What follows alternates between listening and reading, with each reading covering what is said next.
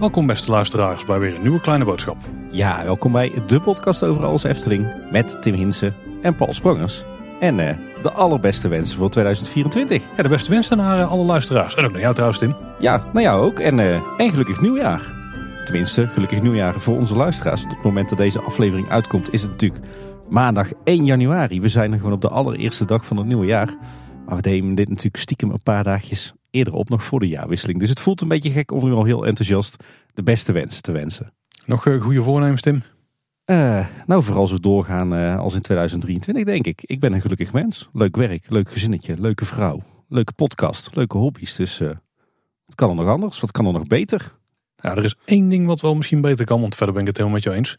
Misschien moeten we eens wat beloftes gaan inwilligen die onze luisteraars hebben gedaan. Oh, ik dacht, nu ga je zeggen, misschien moeten we eens wat gezonder gaan eten of we moeten gaan sporten. Nog gezonder, nog meer sporten. Ik bedoel, dat niet sporten is al heel veel voor ons. Hè? Maar ja, op zich is pretpark bezoeken is topsport. Hè? Zou dat tellen in onze nieuwe goede voornemens? Podcast is ook topsport, Tim. Dat is zeker waar. Want een van de dingen waar we naar hebben geteased, denk ik met name in 2023, is dat er een nieuwe film gaat uitkomen die opgenomen is in de Efteling en die we dan graag met onze luisteraars zouden willen gaan kijken in een bioscoop ergens. Ja. En dat gaat gewoon gebeuren, Tim. Zeker, we gaan samen met jullie, onze luisteraars, gaan we kijken naar de nieuwe film De Legende van de Familie Vos. Natuurlijk het vervolg op de film De Expeditie van de Familie Vos. Nou, we verwachten er niet per se heel veel van, dus de allerbeste manier om die film dan te kijken is natuurlijk met een hoop gelijkgestemde mensen. Nou, jij zegt dat, maar het lijkt erop dat die film ook een beetje een teaser gaat worden voor Danse Macabre. Dus jij denkt dat we dit uit een soort professioneel oogpunt moeten kijken? Dat sowieso. Dat sowieso. Het idee is in ieder geval dat we dat dus met jullie gaan doen in de Leest en Waalwijk. Een bekende locatie inmiddels voor de Efteling-liefhebbers. Er vinden heel veel Efteling-fan-evenementjes plaats, ja. Dit gaat allemaal gebeuren op zaterdagavond 3 februari. Dan is de film pas een paar dagen te zien in de bioscoop. Dus we zijn er vrij snel bij. Dus ga niet eerst nog naar een andere bioscoopzaal om die film te kijken. Je kan gewoon ontspannen met ons in de bioscoop daar kijken. Er kunnen ongeveer 200 mensen in de zaal en de ticketprijs is €12,50. De aanvang is 20:30 in de avond. Je kunt vanaf 20:00 de zaal in. Maar we gaan om 20:30 niet meteen de film aanzetten, Tim. Nee, we gaan eerst onze verwachtingen van de film bespreken. Live in de zaal, dus met jullie erbij, luisteraars. En dat doen we niet met z'n tweeën, maar dat doen we natuurlijk met de specialist als het gaat om Efteling Media. Zeker, want Björn Bounce die gaat ook aanschuiven dan. Zeker, die belofte hebben we al. En daarna gaan we natuurlijk lekker met z'n allen de film kijken. En na afloop van de film gaan we ook live een recensie opnemen met jullie erbij. Zeker, dat is ook een mini-theateropnametje van Kleine Boodschap. Dus dat is wel tof. Zeker, Kleine Boodschap gaat ook in 2024 weer het theater in. Dus mocht je daar nou interesse in hebben, als je naar kleineboodschap.com/bios gaat, dan vind je daar uitleg over hoe je tickets kunt bestellen. Ja, het zou tof zijn als de hele zaal gevuld is met Kleine Boodschap luisteraars. Dat lijkt mij enorm gezellig. Hey, maar dat was niet het enige goede voornemen van ons als podcast wat we inlossen. Ja, want we hebben ook eindelijk weer wat nieuwe merchandise. Toen de winkel hebben opgezet, toen hadden we al het idee van iedere keer gaan we een creatieve Efteling-liefhebber. Die gaan we ontwerpen laten maken, die we dan kunnen aanbieden in onze winkel. Nou, de eerste periode is dat dus Richard geweest. Die heeft daar die hele vette strookrijkerbouter voor geklust. Maar de komende periode gaan we naar de iets minder klassieke stijl t-shirt toe. En we hebben een paar hele vette ontwerpen gekregen van Nicky Steenkist, die we gaan verkopen. Nicky is natuurlijk onder andere een van de hosts van de Upload podcast, maar ook enorm Efteling-liefhebber. En een heel kundig grafisch vormgever. Absoluut. En daar zijn 3 hele toffe designs uit komen rollen. Nou, veel meer Kleine Boodschap dan dit gaat het niet worden, denk ik, Tim. Nee, het zijn, we gaan nog niet verklappen wat het is. Maar het zijn 3 uitspraken van de Kleine Boodschap bingo kaart. Die je op een shirt of een hoodie kunt kopen in onze shop. Dus check daarvoor kleineboodschap.com/shop. Hey, en Paul, we zeiden het al. Het is 1 januari als deze aflevering uitkomt. Maar zelf hebben we net de kerstdagen achter de rug. Hoe waren jouw kerstdagen?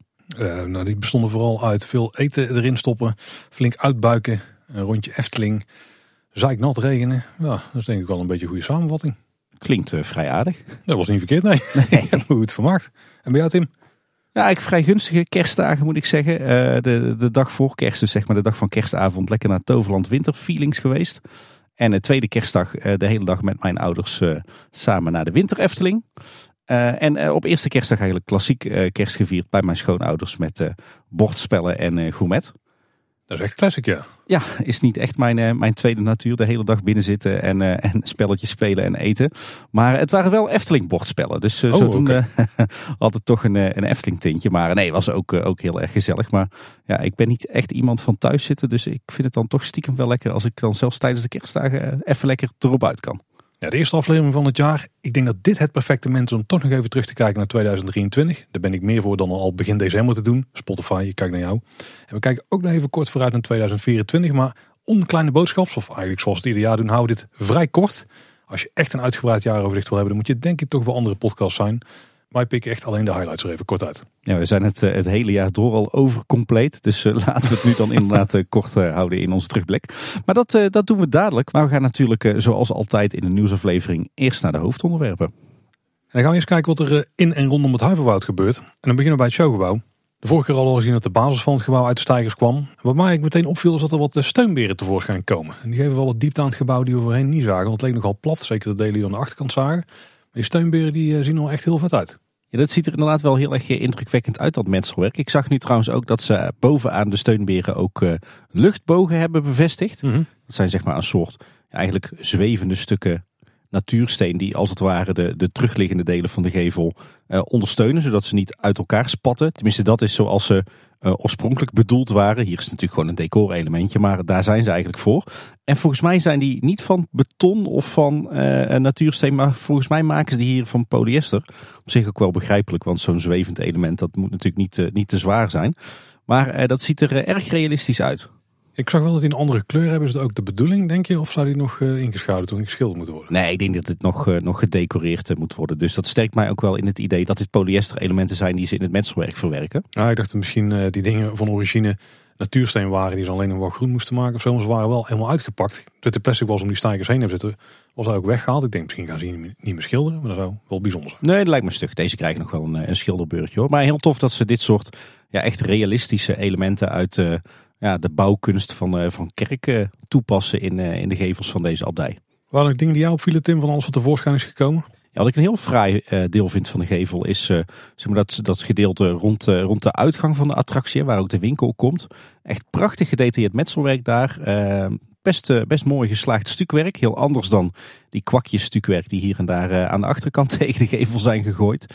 En ook hele fraaie natuursteen elementen. Even tussen airquotes. Want het is stiekem natuurlijk allemaal beton uit de mal getrokken. Dat ziet er eigenlijk allemaal erg realistisch en origineel uit. Heel erg historisch ook. En wat ook mooi is om te zien is, we hadden het de vorige keer natuurlijk over die hele fraaie gedetailleerde panelen van polyester die ze hebben gemaakt voor in die spitsboogramen op de begane grond. Die hebben ze nu ook heel fraai meegedecoreerd met het metselwerk eigenlijk. En op de tweede taartlaag, waar dus ook die steunberen op staan, zien we nu ook een stalen frame. Dat lijkt te moeten gaan dienen als een ingestort raam. Tenminste, op die plek zien we een ingestort raam staan op de conceptart. Maar dit is ook wel vreemd, want die hebben ze al uitgepakt. We zien deze dus al, maar dit is er nog niet klaar. Er moet er nog van alles aan gebeuren of dat echt kan dienen als decor. Ja, eigenlijk is dit is gewoon een soort plat stalen frame. Het is ook zwart gecoat. Het is qua vorm en qua hoe het is afgebrokkeld, is het wel 1 op 1 impressietekening van Jeroen. Maar ik vermoed bijna dat ze dit nog moeten gaan bekleden met schuim en daarna ook nog gaan polyesteren. Want eigenlijk moet het natuurlijk gewoon afgebrokkeld natuursteen voorstellen. Ik snap dat je dat hier in die gevel ook niet echt van beton of van natuursteen maakt. Dat kan je natuurlijk prima doen met schuim en polyester. Ja, ik vind het vooral bijzonder dat ze dan dus het plastic eromheen allemaal weghalen en dat moeten toepassen. Dus ik denk dat ze dat eronder al hebben gedaan, maar meer uit het weer. Ja, maar aan de andere kant kan ik me niet voorstellen dat ze het zo'n platte, stalen, uitgesneden platen laten. Nee, dat lijkt me ook niet. We houden het scherp in de gaten natuurlijk. We hadden eerder gehad over de afgetimmerde ramen en deuren. En daarbij viel ons op dat het schilderwerk vrij fel was. Nou, dat is nu inmiddels ingeschaduwd en afgelakt.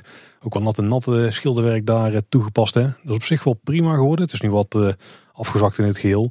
Het enige wat dan nog wat cartoony is zijn die schots en scheve gespijkerde planken die er overheen zitten. Die soms ook gekruist zitten, wat natuurlijk dieptechnisch niet echt kan. Want dan krijg je daar ruimte tussen. Dat is het enige wat misschien iets te is. Ja, een beetje dat vleugje Jeroen Verheijen. Typisch zo'n stijlkenmerk van hem. Had van mij inderdaad niet per se gehoeven. Vind ik het heel storend. Ik denk dat we dat straks moeten beoordelen als we het totaalplaatje kennen. Nou, kijk, op zich er zijn er wel planken die er dan dwars op zitten. Want we bij elkaar houden niet zo vreemd. Alleen de manier waarop het nu is gedaan. Ook met hoe die planken zijn afgebroken, zeg maar. Doet me toch wel een beetje denken aan wat er bij Max Morris ook af en toe gewoon random op schuttingen zit geschroefd. Ja, inderdaad. Te weinig realistisch. Terwijl je dat juist wel eigenlijk bij de Efteling hoopt. In ieder geval wel iets wat consequent is doorgevoerd ook in De Zwarte Kat en De Laatste Hoop. En als we dan gaan kijken in het Huiverwoud zelf of in de wachtrij, dan zien we daar dat vooral heel veel werk aan het mausoleum is gedaan. Daar zijn een hoop extra elementen op verschenen. Ja, inderdaad. Je hebt zeg maar op de kopse kanten van dat mausoleum heb je bovenaan dat driehoekige vlakje zitten. Hè? Het fronton hebben we een van de eerdere afleveringen geleerd. Daar zit zo'n gietijzeren decoratie op met onder andere een harp. En achter die harp lijkt nu een soort speaker geplaatst te zijn. Dus ik denk dat daar wat geluidseffecten uit gaan komen tijdens de wachtreis. En aan de lange kant van het gebouwtje, daar had je ook nog zo'n hele lange, smalle strook boven in de geveltjes zitten. Die is nu ook afgewerkt met een soort zwart gaas. En ja, het lijkt erop dat daar ook speakers achter zitten. En hebben ze nu ook een heel fraai patroontje van echte ijzeren krullen in verwerkt. Ook heel erg Eftelings en ook netjes mooi gedecoreerd. Het ziet er heel erg verroest uit. Dat hebben ze heel erg fraai gedaan. Het enige wat net misschien een beetje too much is dat ze nu ook het dakje van het mausoleum hebben voorzien van die rare klodders nepmos. Ik wou net nog zeggen, degene die hier ligt begraven, die heeft enorm veel geld gehad in de familie. Want ze hebben hem een zeer rijkelijk gedecoreerd mausoleum geschonken. Ja. Maar de onderhoud hebben ze niet echt voor betaald in al die jaren. Nee, maar dat geldt op zich ook al voor de abdij. Dat is zeker waar, ja. Wat mij nog opviel is dat er ook een houten poort is geplaatst. Die staat op het punt waar we het oude heksenpad eigenlijk opgaan. En die poort zelf die is ook gemaakt van dat afgebroken hout en zo, weet je wel. Die is een beetje in de stijl van de panelen die we ook zien. En al die dichtgetimmerde ramen en zo. Alleen daarnaast staat echt een kaarsrechte, nou je zou hem zo bij de Horenbach kunnen kopen, schutting denk ik. Ja, maar wel in piekblauw hè? De kleur is goed, daar kan ik niks over zeggen. Er zit ook een mooie afgewerkte lijst aan de bovenkant op. Alleen, ik heb even zitten spotten van hoe zit het nou op de conceptart. En daar zie je die dus net niet. Daar lijkt enorm veel groen daar voor die schutting te staan. Dus misschien dat ze op die manier daar een beetje meer gaan betrekken bij het geheel. Het contrast is in ieder geval vrij hoog tussen die twee objecten. Het lijkt alsof de poort enkele eeuwen ouder is dan die schutting. Misschien hebben de charlatans die schutting wel gezet. Oh, dat zou zijn. Als ze niet even het mos van het mausoleum af kunnen poetsen. Nou. En ietsje verderop wordt hard gebouwd aan het koetshuis. Het verkooppunt waar we straks popcorn en suikerspring gaan kunnen kopen. Daar is het metselwerk inmiddels helemaal gereed. Inclusief de topgevels. En die zijn echt lekker afgebrokkeld zoals wij het graag zien. Beste metselwerk van wat ik tot nu toe heb gezien van het hele huiverwoud, denk ik. Echt met vet ingebeukte en ingedeukte en weggescheurde stukken steen en zo. Het ziet er echt heel vet uit. Ja, dat werkt een beetje hetzelfde als wanneer je huis wil verbouwen. Hè. Je moet altijd eerst bij een vriend verbouwen, daarna bij familie verbouwen en pas als laatste bij jezelf verbouwen. Dus jij wil zeggen dat ze hadden moeten beginnen met het koetshuis bouwen? Met de laatste hoop. Nou, dat is op zich wel gelukt. In ieder geval heel fraai Eftelingse metselwerk hier. Dus ik ben benieuwd, volgens mij gaat het dak er hierna op. Of althans wat er over is gebleven van het dak natuurlijk. En er was ook nog een kleine oeps. Want er is een foto gelekt van een van de drie rechters die we voorheen vonden in het spookslot. Die gaan namelijk terugkomen in Danse Macabre. Het was een monteur van naaimachines die in het kostuumatelier een rondje deed om daar zijn werk uit te voeren. En die maakte een selfie met een van de rechters, want die stond daar opgesteld waarschijnlijk om aangekleed te worden. En die postte die op Facebook. Klein foutje. Ik denk dat deze naaimachinemonteur vooral zichzelf heeft genaaid in deze. Ik denk, een stik op de vingers hebben gekregen. Ja, misschien zat er wel een steekje bij los. Ja, woordgrappen zijn vandaag beter dan die van mij, Tim. Hey, we gaan eens kijken wat er allemaal gebeurt rondom de kerst in de Efteling. Dus het is eigenlijk ook een beetje de winter Efteling die we regelmatig bespreken natuurlijk. Wij zijn beide dus met kerst in Efteling geweest, begrijp ik. Ja, ik was er op tweede kerstdag. Zo'n beetje de enige droge dag in de afgelopen weken. Ja, want wij waren de eerste kerstdag vanaf een uur of 3:30, 4 uur volgens mij. We denken we gaan mooi in de avond rondjes doen en alles in het donker bekijken. Ja, daar kwam ook wel wat regen bij kijken. En toen zaten wij aan de gourmet bij schoonmoeders. Ja, dat hadden wij een dagje later gedaan. Hadden misschien achteraf beter om kunnen wisselen. Maar ja, over die planning heb je weinig te zeggen. Was het druk bij jou? Nee, daar viel alles mee. Ik denk dat de langste wachtrij die de hele dag is geweest. Het was denk ik 35 minuten. Ik zal je verbazen dat het Droomvlucht was. De binnenattracties waren populair. Droomvlucht Symbolica die al redelijk wel wachttijd. Maar voor de rest viel het mee. In Ruigrijk was wachttijden boven de 20 minuten waren uniek volgens mij. Oh, dat is rustig inderdaad. Misschien 25 minuten of zo al gezien toen wij er waren dan in de avond. Ja, richting een uur of 6:30. Maar toen was het bijna overal gewoon meteen doorlopen. Ja, maar mensen hadden natuurlijk ook de hele dag in de regen en in de kou gelopen. En dan ben je er op een gegeven moment wel klaar mee. Dat zal wel de oorzaak zijn geweest. Ja. Ik denk als je kon kiezen van welke kerstdagen je kon gaan. Als je die keuzes had, wij dus niet. Dan denk ik dat die dag de minst populair was van de drie. Ja, volgens mij is het sowieso al 25 jaar lang zo dat de eerste kerstdag rustiger is dan de tweede kerstdag. Alhoewel, voor tweede kerstdag verwachten ze inderdaad grote drukte. Zeker denk ik vanwege het prachtige weer. Tenminste in de ochtend scheen de zon voor de verandering eens een keer. Alle abonnementhouders kregen 's middags ook een mail met de boodschap dat ze verwachten dat het heel erg druk zou gaan worden in de Efteling. Met het verzoek om vooral met het openbaar vervoer te komen of misschien zelfs op een andere dag. Maar ik vond het eigenlijk ook wel meevallen. Het was wel gezellig druk, maar niet zo extreem druk als in heel wat weekenden in september, oktober, november. Dus dat viel reuze mee. Of misschien wel reuze tegen qua bezoekersaantallen en omzet. Maar het was een gezellig drukke dag. En de wachttijden waren overal erg acceptabel. Tussen 30 minuten en een klein uur. Nou, ik denk dat de spreiding in het algemeen afgelopen jaar vrij goed was van de bezoekers. Wel wat probleempjes tijdens de kerstdagen en ook de dagen voorafgaand daaraan. We zien natuurlijk in heel Nederland flink wat wateroverlast en overstromingen. De Efteling had daar ook een klein beetje last van. Waar denk ik het meest voor problemen zorgde was aan de achterzijde van Danse Macabre. Namelijk bij de ingang van Fabula. Dat gebied, dat plein, dat stond echt helemaal onder een diepe laag water. En werd daar via de uitgang alsnog de wachtrij ingeleid. Was in de loop van tweede kerstdag wel opgelost. En het viel ook op dat ondanks het feit dat we een wat permanentere inrichting hebben van de Warme Winterweide met ook wat verharding, dat het daar toch ook erg nat werd. Met name op de stukken die niet met de klinkers verhard waren. En zeker rond de ijsbaan, want die had het ook heel zwaar. Ja. En het viel me vandaag trouwens ook op dat je in het tunneltje in de parkeerpromenade, zeg maar tussen de bushalte en de parkeerpromenade zelf, dat je daar ook heel goed kan zien dat de grondwaterstand enorm hoog is. Want daar sijpelt het water zo dwars door de voegen tussen de klinkers heen. Ja, je haalde net de ijsbaan aan, Tim, maar er waren ook wel wat problemen met water. Want je kon er makkelijk een nat pak halen door onderuit te gaan. Want die baan die stond voor een groot deel, er stond gewoon een laag water op. Ja, best een diepe laag water van enkele centimeters. Want op zich, als je op de schaats was er niks aan de hand. Maar er waren ook best wel wat ouders op het ijs om kleine kinderen te begeleiden aan de hand. Op schoenen, neem van mij aan, die hadden natte sokken. Ja, we hebben een expert gesproken en die zegt dat dit vrij normaal is bij temperaturen vanaf ongeveer 6 graden. Nou, kouder dan daar is het nog niet geweest denk ik in de afgelopen dagen. Nee. Nou, is er wel een voorlopige oplossing en dat is gewoon flink dweilen. Dus overdag lassen ze dweilpauzes in. Nou, dan gaat het dweilapparaat dat daarop staat gesteld in de tent, die gaat over de baan heen. De Zamboni. Jazeker. En daarna wachten we nog eventjes om hem extra aan te laten vriezen. Want er zit natuurlijk gewoon wel een systeem onder wat het allemaal laat bevriezen. Maar of het echt werkt, dus eigenlijk moeten ze toch meer tijd gunnen. Maar ja, die wil je niet geven, want dan kunnen de mensen niet op de baan schaatsen. Nee, er blijft eigenlijk op dit moment in alle tijden een laagwater op de ijsbaan staan. Dus hou daar rekening mee. Overigens wel chic van de Efteling dat ze ook bij dit soort hoge temperaturen pogingen blijven doen om die ijsbanen droog en koud te krijgen. Want heel veel ijsbanen in andere attractieparken en ook in steden hebben hier last van. Ik zag het ook in Toverland toen ik daar was op kerstavond. Daar hielden ze me eigenlijk zelfs gewoon de hele dag dicht. Nou ja, dan liever af en toe een dwelpauze. En dan nog wat incidentjes die hebben plaatsgevonden tijdens de kerstdagen. Dan beginnen we op maandagavond 25 december. Ik denk dat vrouw en dochter net uit de Python waren. Nog een half uurtje daarna, toen bleef de trein staan onderaan de lift. Evacuatie duurde verrassend lang. Die was ongeveer een uur. Dat kwam onder andere door het slechte weer en de locatie van de plek waar de baan stilstond. Want helemaal onderaan zit helemaal geen trap om te evacueren. Het is eigenlijk net dat bochtje vanuit het station richting de lift. Hè. Daar hang je eigenlijk in het luchtledige. Of nou ja, de baan hangt in het luchtledige. Het zou wel een bijzonder ritssysteem zijn als het echt zo was. Op zich is het natuurlijk niet zo heel bijzonder. Maar uiteindelijk haalde dit zelfs de NOS en het Belgisch nieuws. En via het gebruikelijke 4-trapsraketje. Hè? Eerst op Loopings, dan op Omroep Brabant, dan op de NOS en dan richting België. En een dag later was er iets toch wel bijzonders, Tim. Nou, in ieder geval toch wel een serieus incident. Had een serieus incident kunnen zijn inderdaad. Want er was een 25-jarige Tilburger. Die moest wat mensen ophalen volgens mij.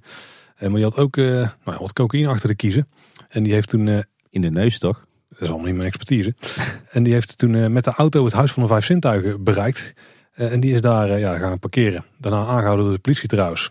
En er was best wel wat te doen onder bezoekers en personeel. Want je weet natuurlijk niet als er een auto komt aanrijden wat hij daar kon doen. Daar gaan er wel wat vervelendere gedachten door je heen. Nou, die man had uiteindelijk geen kwaad in de zin. En die reed ook heel langzaam, dus dat valt allemaal mee. Maar nogmaals, als je zo'n auto ziet staan, dan schrik je toch wel, denk ik. Nou, ik zal heel eerlijk zeggen, wij gingen naar buiten toen... op het moment dat de chauffeur er al uit was... en dat het Huis van de Vijf Zintuigen was afgezet met linten. Maar dan schrik je toch best wel als daar inderdaad ineens een auto staat... op een plek waar je hem niet verwacht en een hoop politie erbij. En dit heeft daarom ook het nationaal nieuws gehaald. In dit geval wat minder verbazingwekkend. En je vraagt je vooral af, hoe kan dit? Want je kan in principe niet met je auto bij het Huis van de Vijf Zintuigen komen. Want heel de parkeerpromenade die is afgezet met paaltjes. Er staan ook wel flinke bloembakken daar. Dus hoe heeft hij dit gefixt? Ja, nou ja, volgens mij is het eigenlijk heel simpel. Want volgens mij is deze beste man omhoog gereden via de ambulancepoort. Of calamiteitenpoort. Als je zeg maar op het voorplein van het Huis van de Vijf Zintuigen staat... en je loopt richting fietsenstalling... dan heb je op een gegeven moment aan je rechterhand een soort hellingbaan... tussen het parkeerterrein en het voorplein. En daar zit een grote poort in. En normaal gesproken is die altijd dicht... alleen ja, vanwege alle renovatiewerkzaamheden op het parkeerterrein staat die de laatste tijd best wel vaak open. Zodat mensen die van P2 of P3 komen, dat die hier heel makkelijk eigenlijk het voorplein op kunnen lopen. Dat is op zich heel begrijpelijk. ja, ook wel een klein beetje een veiligheidslek. Want dan hebben die betonbakken aan de voorkant op de parkeerpromenade hebben natuurlijk niet echt effect. Als je aan de zijkant wel naar binnen kan. Ja. Ze hebben er in ieder geval wel inmiddels wel aan gedaan. Want de ochtend daarna zijn ze meteen aan de slag gegaan. Toen hebben ze op die plek waar die poorten zitten onderaan die hellingbaan hebben ze een paar wegneembare paaltjes geplaatst. Ja, logisch hè, want de ambulance en andere hulpverleningsvoertuigen moeten daar nog steeds omhoog kunnen. Ja, en die poort zullen ze dus waarschijnlijk wel open laten staan de komende tijd nog omdat daar gewoon mensen te voet doorheen moeten. En ze hebben onder de poort zelf ook een enorm hangslot gedaan. Nee, ik weet niet in hoeverre dat gaat helpen, want volgens mij willen ze de poort wel af en toe gaan open hebben. En voor de poort voor het voorplein, die 's ochtends ceremonieel wordt geopend, daar staan nu wat extra betonblokken. Zijn die niet overbodig? Want er staan toch al die betonnen bloembakken? Ja, ik weet niet hoe ruim die daar nu staan. In principe die paaltjes die langs de parkeerpromenade staan, die kun je met een beetje goede wil door uitrijden. Zijn van die kunststofpalen, weet je wel, die op meer plekken vinden. Die breken ook redelijk vlot af volgens mij. Ik weet op dit moment eigenlijk niet precies hoe die bloembakken daar staan. Maar die waren ooit wel geplaatst meer als deterrents voor mensen die daar met de auto iets wilden doen. Ja. Die betonblokken liggen in ieder geval vrij dicht op de poort. En die zijn trouwens gethematiseerd door het team achter Danse Macabre. Ik weet niet of je dat hebt gezien. Lekker veel algen op, ja. Ja, gruwelijk groen. Maar ja, op zich wel heel erg goed dat ze natuurlijk meteen de ochtend na dit incident maatregelen hebben genomen.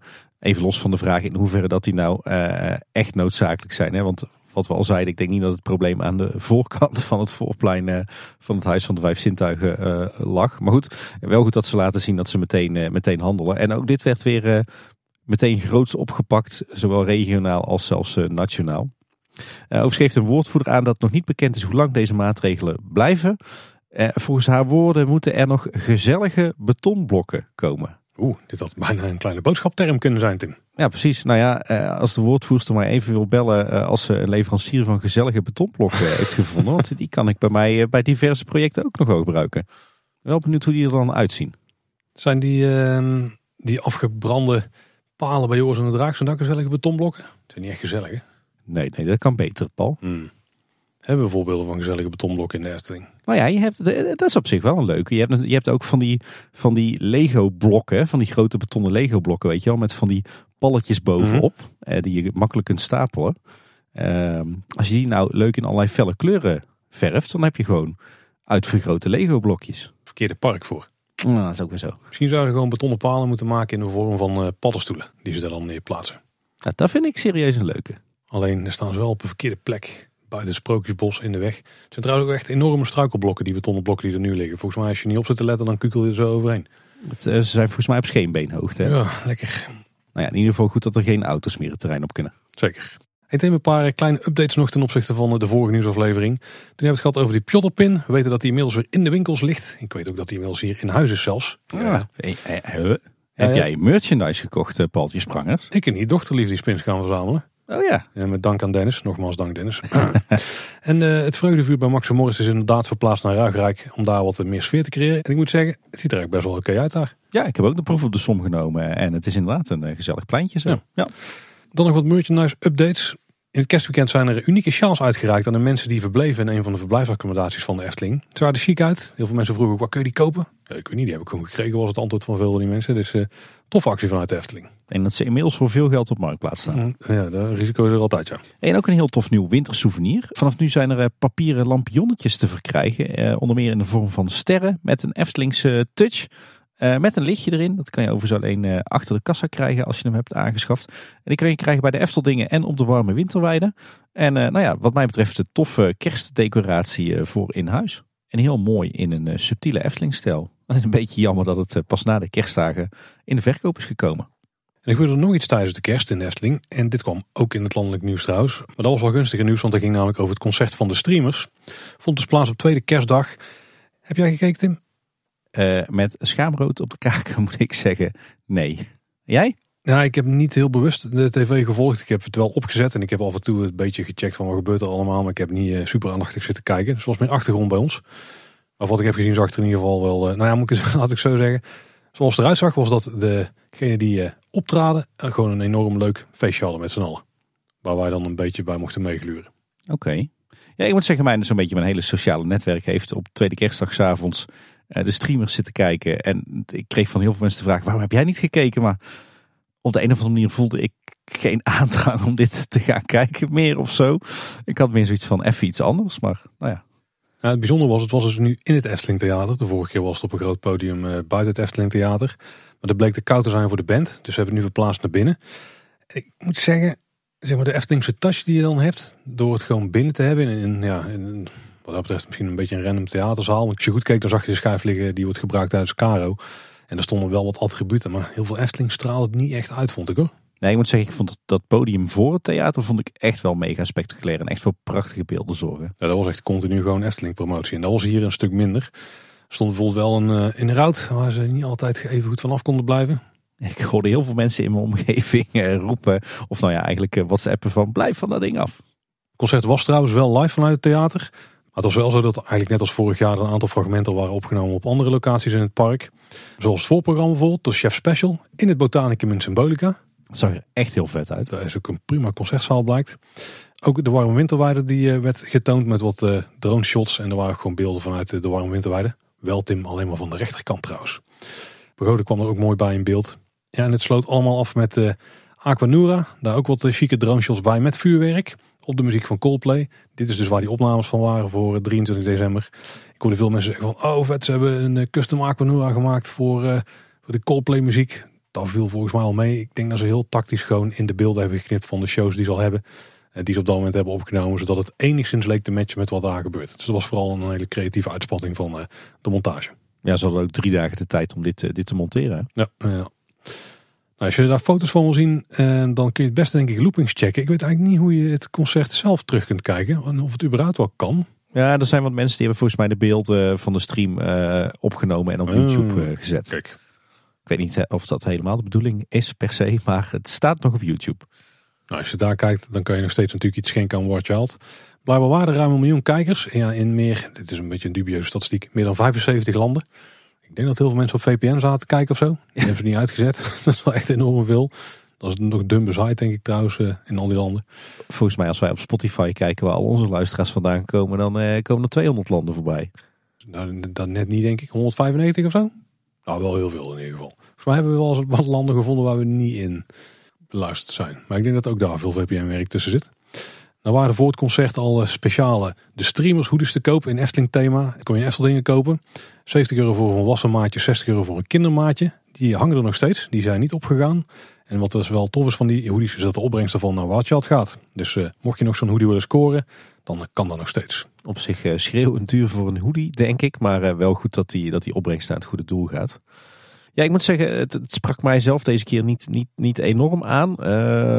Maar ik denk dat het wel een ontzettend goed initiatief is. Heel tof dat het ook voor het goede doel is. En ja, wat we al vaker zeggen, gebruik vooral die Efteling, het park, maar als canvas.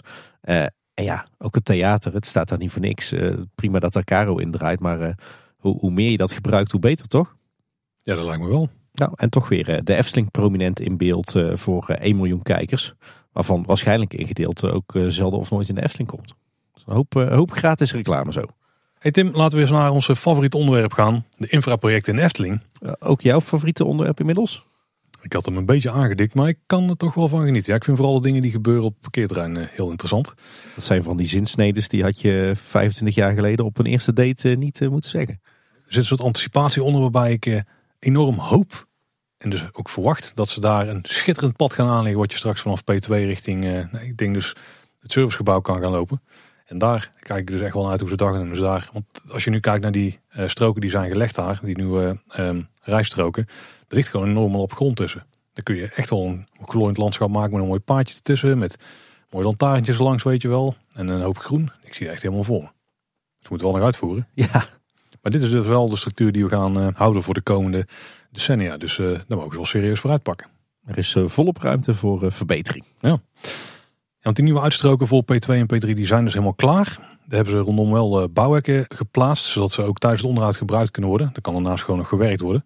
Aan de zijkanten van de weg zijn ook wat van die oude straatlantaarns geplaatst. Die kennen we van wat andere paarden in de Efteling. Volgens mij staan die ook langs het nieuwe parkeerterrein bij Bosrijk. Zo'nzelfde type lantaarn is dat? Nee, volgens mij zijn het gewoon de oude lantaarns van het Dwarrelplein.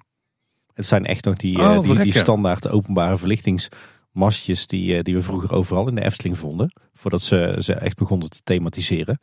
En als ik zag in wat voor staat ze waren, wat er af en toe aan hing, denk ik van nou volgens mij komen deze gewoon van het oude Dwarrelplein af. En hadden ze die toch nog liggen op de bouwplaats.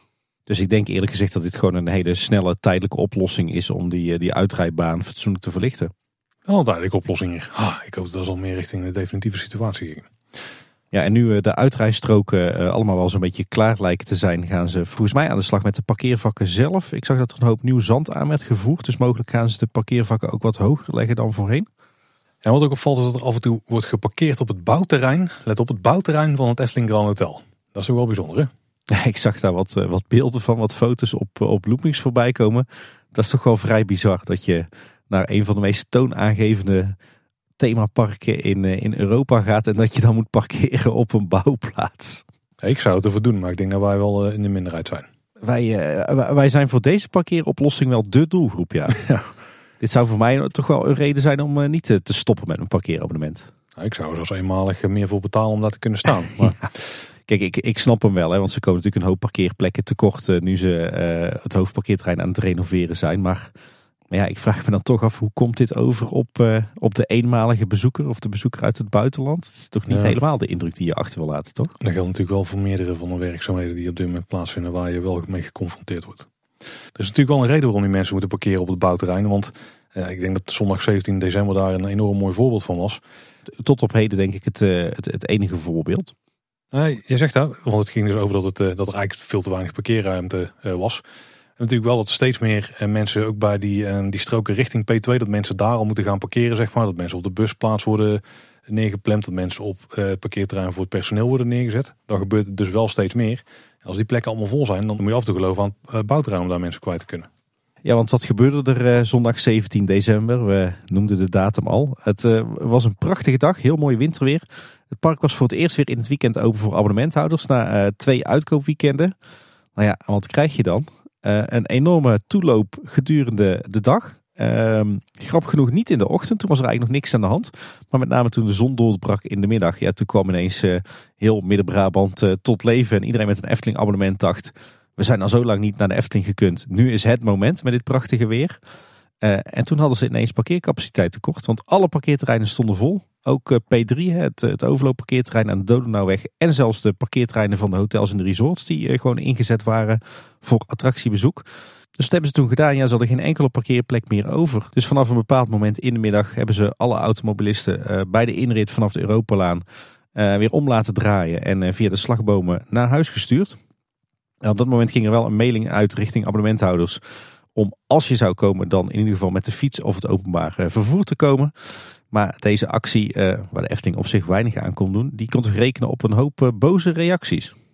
Ja, kan ik ook wel voorstellen. Maar ja, wat kun je er dan tevoren aan doen? Het was echt de perfecte samenloop van omstandigheden om zo'n situatie te creëren. Ja, en zeker bijzonder dat er eigenlijk in de middag pas die piek ontstond. Hè? Ja, dat is eigenlijk wel een goeie, ja. Echt een teken dat het echt vooral abonnementhouders waren. Er ging overigens het verhaal dat mensen zonder pardon werden weggestuurd en zonder uitleg. Maar de Efteling die sprak dat zelf tegen in een artikel op Omroep Brabant. En daar zeiden ze dat niemand zonder uitleg is weggestuurd. En ik zag wat foto's voorbij komen. Volgens mij werd inderdaad iedereen die op een gegeven moment nog het parkeerterrein opreed, daadwerkelijk door parkeerwachters aangesproken en daarna weer verzocht het parkeerterrein te verlaten. Het park zelf was dus absoluut niet dicht. Je kon ten alle tijden gewoon nog het park in. Alleen ja, er was geen enkele parkeerplek meer over. Dus als je met de auto was, dan moest je naar huis of je auto stiekem ergens anders neerzetten. Niet de oorsting inzetten, ja, dat kan natuurlijk niet echt meer. Ja, ze hadden het meest zuidelijke deel van de oorsting misschien kunnen inzetten. Maar dan moet je wel aan het lopen trouwens om in het park te komen. Volgens mij het meest extreme noodscenario wat ik de laatste tijd heb gezien is dat ze de Eftelingse straat volzetten met auto's. Eftelingse straat? Ja. Daar heb je toch helemaal geen plek voor auto's? Nee, dat was ook. Ik weet ook niet of dat een succes was. Dat denk ik niet. In het park zelf was het trouwens echt enorm druk. Zal je niet verbazen. Maar de wachttijden die vielen wel mee in het algemeen. Dus het lijkt erop dat vooral abonnementhouders waren die een rondje kwamen doen. Ja. En geen zin hadden om in een lange wachtrij te gaan staan. Ik weet de oplossing voor. Oh jee, Tim. Nooit meer uitkoopweekenden. Had misschien wel kunnen helpen, ja. Ja, dat was toen die uitkoopweekenden misschien wel weer extreem druk geweest. Omdat er dan een hoop mensen van die bedrijven waren die daar de tickets hadden gescoord. Ja. Nou ja, tot op heden dus een eenmalig incident. Waarschijnlijk, wat je al zei, een samenloop van een heleboel omstandigheden. En inderdaad wel een teken aan de wand dat die parkeercapaciteit toch best wel een dingetje is. Zeker als je het hoofdparkeerterrein gaat renoveren. Ja, P3 wordt dus vaker ingezet. En het parkeercomfort daar proberen ze wel te verbeteren. Ze hebben daar namelijk de rijstroken geasfalteerd. Dat was trouwens nog niet op het moment dat het enorm druk was. Toen moesten de mensen nog gewoon op die puinplaat gaan staan. De rijstroken daar hebben ze asfalt opgedraaid. Of nou ja, asfalt in. Nee, het bleek asfaltgranulaat te zijn. En dat is blijkbaar een meer korrelige variant van asfalt die makkelijk op te ruimen is of zo. Ja, het is eigenlijk gewoon gevreesd asfalt. Hè? Dus asfalt is eigenlijk... Gerecycled asfalt. Het is eigenlijk gerecycled asfalt, ja. Asfalt bestaat uit kleine en grotere kiezeltjes die aan elkaar gebonden worden met bitumen. Hè? Dat olieproduct, nou ja, dat wordt warm gestookt, uitgereden en gewalst. En dan koelt het af en dan heb je asfalt. Maar als je dat dus vreest, hè, dan schraap je het als het ware op. Ja, dan hou je een beetje die grindkorreltjes over met nog een laagje bitumen eromheen. En die kan je dan vervolgens toepassen als een soort puinproduct. Dus dan krijg je asfaltgranulaat. En als je dat dan afwalst, dan heb je een soort halfverharding.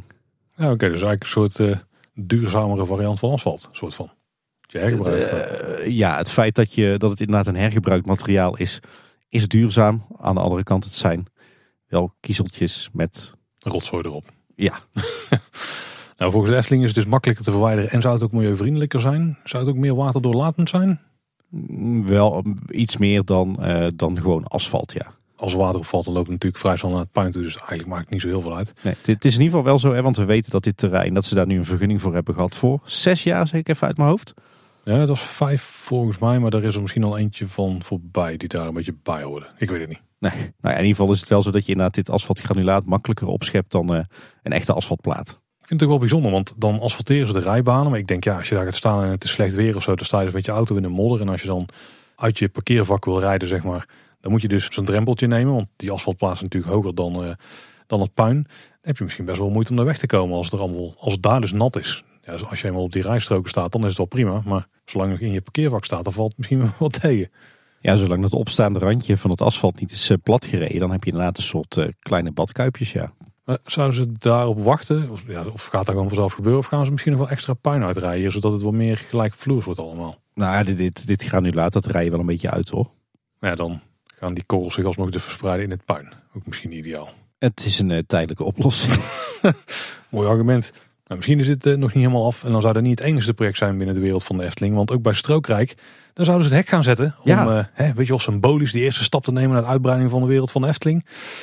Nog niet helemaal geslaagd, denk ik, want volgens mij staat er van het totaal hek wat er moet komen nog geen kwart. Ja, inderdaad. Ze zijn begonnen bij het Efteling Hotel, wat ze helemaal in de hek hebben gezet. En daarna zijn ze een klein stukje zuidwaarts gegaan. Ja, 100 meter misschien of zo, als het al is. En toen zijn ze gestopt. Nou, de sloot ligt er in ieder geval wel al voor 3/4, denk ik, of zo. Dus dat valt dan niet tegen. Ja, en ik dacht, zou dit nou een bewuste keuze zijn, hè, om hier even te stoppen? Want ja, het hek heeft toch niet echt per se noodzaak. Maar er staan volgens mij nog wel 1 of 2 palen ietsje verderop, waar nog geen gazen in zit. Dus het voelt een beetje als een project wat nog wel verder moet gaan. Misschien ging de werklieden gewoon even vakantie houden. Kerstreces. Nou, in ieder geval Fons had een mooie foto kunnen maken daar toen je de eerste paal... in ieder geval vasthield of zo. Ja. Volgens mij had hij een handbediening vast van het apparaatje wat ze gebruiken om die palen de grond in te rammen. Hij had in ieder geval iets vast. Ik denk niet dat hij er heel veel mee heeft gedaan, daadwerkelijk. Maar dat terzijde. Bij Bosrijk zijn ze ook aan de infra aan het sleutelen. Nou ja, dan zijn ze eigenlijk zo goed als klaar, hè? Ja, er mist nog 1 onderdeel volgens mij. Het werk aan de kruising Eftelingse straat en het Eftelingse pad, daar is gereed. Dat is een kruising geworden met een verhoogd plateau. Die hebben ze al gebakken klinkers gestraat. Volgens mij zijn dat die oude, mooie, rode gebakken klinkers van het hoofdparkeerterrein die ze hier hebben gebruikt. Ja, het zegt, die kwamen al bekend voor. Ik denk dat je gelijk hebt, ja. Die wandelroutes sluiten er ook op aan. Die zijn wel netjes geworden. Dus dat loopt je hebt sowieso de route die al liep van het poorthuis richting het park. Maar je kunt dan ook nu links richting het parkeerterrein. En dan loop je gewoon over een verhard pad tussen wat groen richting het parkeerterrein. Daar is het eigenlijk het enige puntje wat nog niet helemaal klaar is. Want je moet dan op een gegeven moment de inrit moet je oversteken. En daarna kun je aan de andere kant volgens mij de uitrit weer oversteken. En het stuk wat daartussen ligt is het eigenlijk het enige wat ze nog moeten bestraten. En wat ze nog moeten afwerken. Dat is ook het enige wat nog in bouwhekken staat.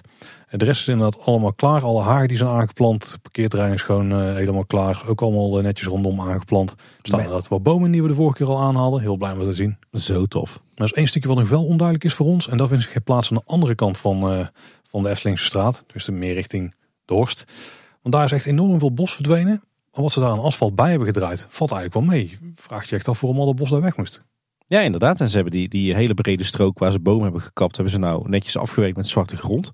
En daar is niks op aangelegd. Dus zouden dan toch gewoon kabels en leidingen in de grond liggen en that's it? Ik heb geen idee. Ze hebben daar echt enorm voor geraven. Dat lag echt een... Ja, dat was een waarde die alles wel kunnen gebruiken, zeg maar, de afgelopen dagen. Ja. Maar inmiddels, ja, ik weet het ook niet. Ik had ooit het idee, misschien gaan ze daar wel parkeervakken of zo maken. Voor de mensen die even daar moeten parkeren en dan naar de receptie gaan van Bosrijk. Maar dat lijkt ook niet meer te gaan gebeuren. Dus ik weet het ook niet. Nee, nou, hopelijk planten ze hier dan weer wat bosplantsoen aan of zo. Ja, dat we een beetje een oplopende bosrand hebben. Ja. In plaats van een wand. Hey Paul, het is 1 januari 2024. Tijd om terug te kijken op het Eftelingjaar 2023. Want wat is er stiekem veel gebeurd? Als je het allemaal zo op een rijtje zet, en dat heb jij gedaan Tim in ons draaiboek, dan klopt dat zeker. Zullen we er even vlot doorheen lopen? Want dit jaar stond, je hebt het aan onze updates wel gemerkt, vooral in het teken van de bouw van Danse Macabre. Natuurlijk enorm vet dat we dagbouw hebben zien verrijzen en nu langzaamaan uitgekleed zien worden. We hebben ook een aantal openingen gehad, zoals die van In den Zwarte Kat en De Laatste Hoop. Misschien wel een highlightje van het jaar, nieuw toiletgebouw wat geopend is in de Efteling. De bouw van het Efteling Grand Hotel, die hebben we ook op de voet gevolgd. Totdat dat op een gegeven moment volledig stil kwam te liggen en we achterstand opgelopen lijkt te hebben. Ja, volgens mij hebben we alleen in de eerste paar maanden kunnen genieten van de bouwwerkzaamheden nog, hè? Ja, inderdaad. Vanaf april, mei lag het stil. Ja, ik heb daar dus nog wat droomfoto's van teruggezocht om te kijken hoe het nou zat met het zwembad. Toen moest ik inderdaad echt heel ver terug. Dat ik dacht van, waren ze toen al zo ver? Ja, en toen lag het op een gegeven moment stil. Dan nog een verbouwing van een restaurant. Panorama is eindelijk omgebouwd naar iets anders. Het was wel casual, wat toch nog steeds wel een soort van tijdelijke pleister lijkt te zijn. Maar wel een prima tijdelijke pleister, denk ik. Ik ben er de afgelopen weken stiekem vaak te vinden geweest, valt mij op. Stiekem toch een prettige plek om te vertoeven. En dan heeft er ook ongelooflijk veel onderhoud plaatsgevonden in 2023. Hè.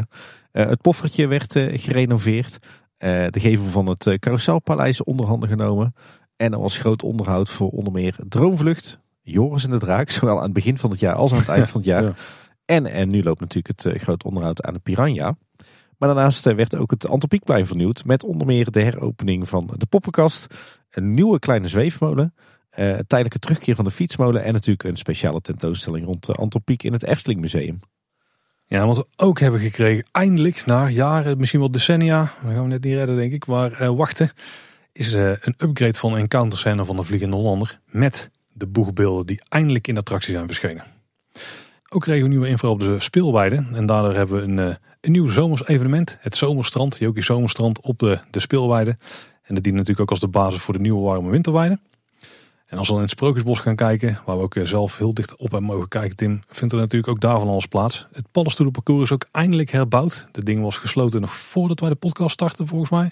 Ja. En eindelijk is daar een nieuw en schitterend paddenstoelenparcours herrezen. Ook is het groot onderhoud aan Doornroosje in volle gang. Er is groot onderhoud geweest aan de Kikkerkoning en het Routerplein. Heeft echt helemaal op zijn kop gestaan. En het Sprookjesbostheater is weer rempel overkapt. Zodat de shows ook tijdens slecht weer gewoon doorgang kunnen vinden. Ja, en verder kreeg het Efteling Hotel aan de buitenkant een facelift. Hè. De oranje torentjes werden goud. Maar de Efteling was ook lekker bezig op het gebied van duurzaamheid. Zo werd er aan de westzijde van de wereld van de Efteling een heuse zonneweide geopend. En het duurzaam energiesysteem Anderrijk werd in gebruik genomen. Ook werden er voorzichtige stapjes gemaakt richting het oosten. Want het is er dus nog niet helemaal. Maar er werd in ieder geval een deel van het hek gezet. Wat uiteindelijk de grens moet gaan vormen tussen Strookrijk en de wereld buiten de Efteling. En zoals we net hebben besproken, ze zijn flink bezig geweest met de parkeerterreinen. Sowieso zijn ze bezig geweest met P1, maar natuurlijk ook bij Bosrijk. En de bestaande toiletgroepen zijn bijna allemaal onder handen genomen. We hebben nog een paar outliers, er moet nog iets aan gebeuren ooit. En daarnaast was dit ook wel het jaar denk ik van de pech bij Ravelijn. We hebben verschillende brandjes gehad en nog een demonstratie hier en daar. Ja, en ook wat mooie initiatieven rond de geschiedenis van de Efteling. Want de vijf zintuigen die brachten natuurlijk de documentaire Het Spookslot, de historie van station Halfweg uit. En de Efteling ging ook het museum in. En niet het Efteling Museum, maar het Noord-Brabants Museum in Den Bosch. Met de Efteling, de tentoonstelling.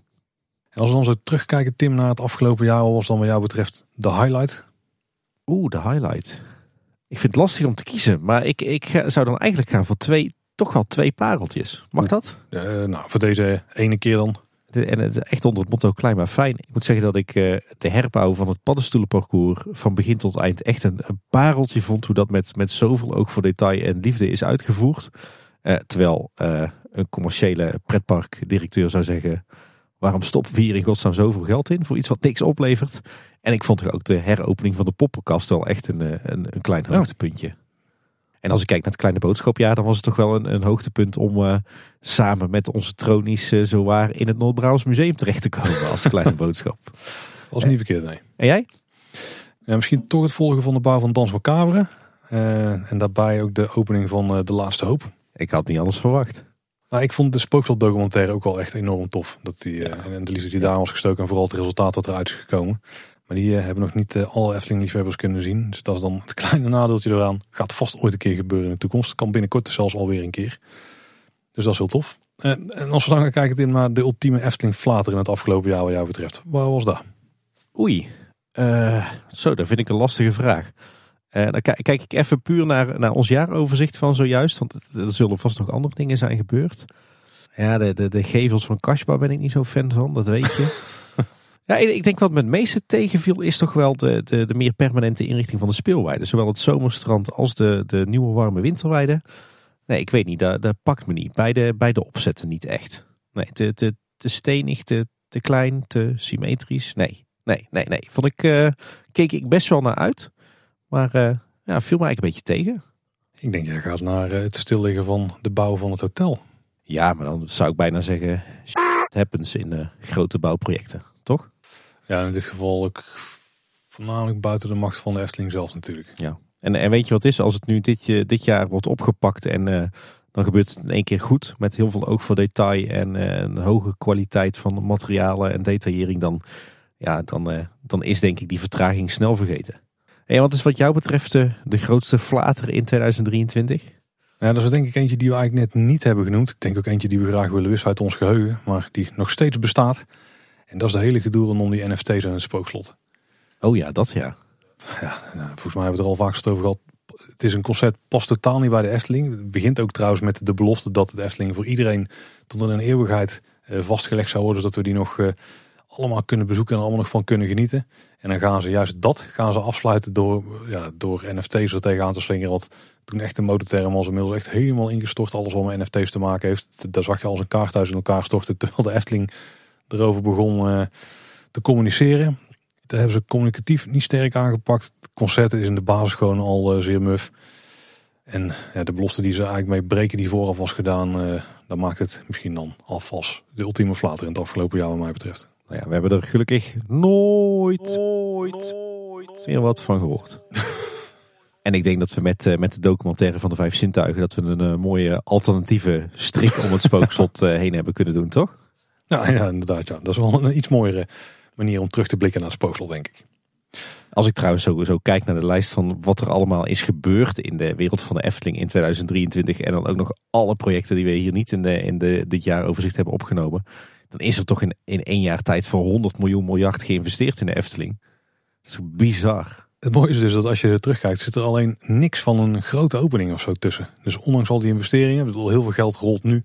En dat komt pas tot bloei in bijvoorbeeld komend jaar 2025 dan ook nog. Dus dat is dan wel bijzonder. Er is heel veel gebeurd. Ook heel veel kleine dingen waar je echt van hebben kunnen genieten, zeg maar. En die voor de liefhebber echt wel gewoon mooie kleine highlights in het jaar waren. Maar echt een grote klapper zat er niet echt tussen, denk ik. Nee, het is inderdaad echt bouwen voor 2024, 2025. Het is heel veel onderhoud. Het is heel veel plussen. Ook voor de toekomst allemaal, ja. En heel veel duurzaamheid. Echt heel indrukwekkend om te zien wat er in 1 jaar tijd is verspijkerd. Ja, het is 1 januari vandaag, Tim. En er ligt nog een heel jaar open voor ons. Het jaar duurt nog lang. We kunnen ook even kort vooruitkijken natuurlijk. Wat gaat er nog gebeuren in 2024? Of misschien beter gesteld, wat zijn de dingen waar wij naar uitkijken? Ja, ik denk met stip op nummer 1 toch wel de opening van Danse Macabre. Absoluut. Hopelijk met een vervroegde opening van het gebied eromheen. Wishful thinking, ik weet het. Maar dat zou echt wel tof zijn. Maar ik ben echt heel benieuwd wat zich ook dus in de omgeving naar gaat afspelen. Maar vooral binnen dat gebouw. Ja, sowieso nog het volgen van de bouw de komende maanden. De making-ofs, de previews. Ik kijk daar echt enorm naar uit hoor.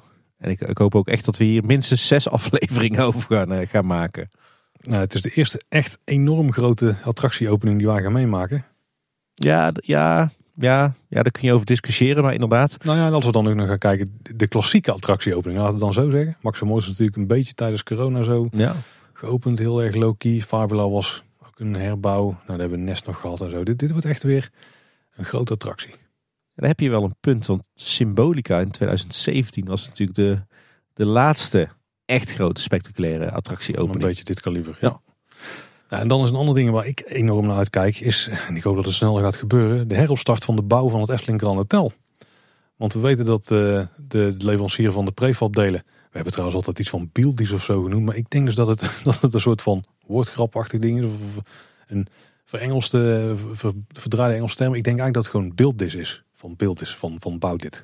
We moeten het gewoon eens aan iemand vragen. Misschien moeten die firma gewoon eens bellen. Dan horen we het vanzelf. Dat is wel heel professioneel, Tim.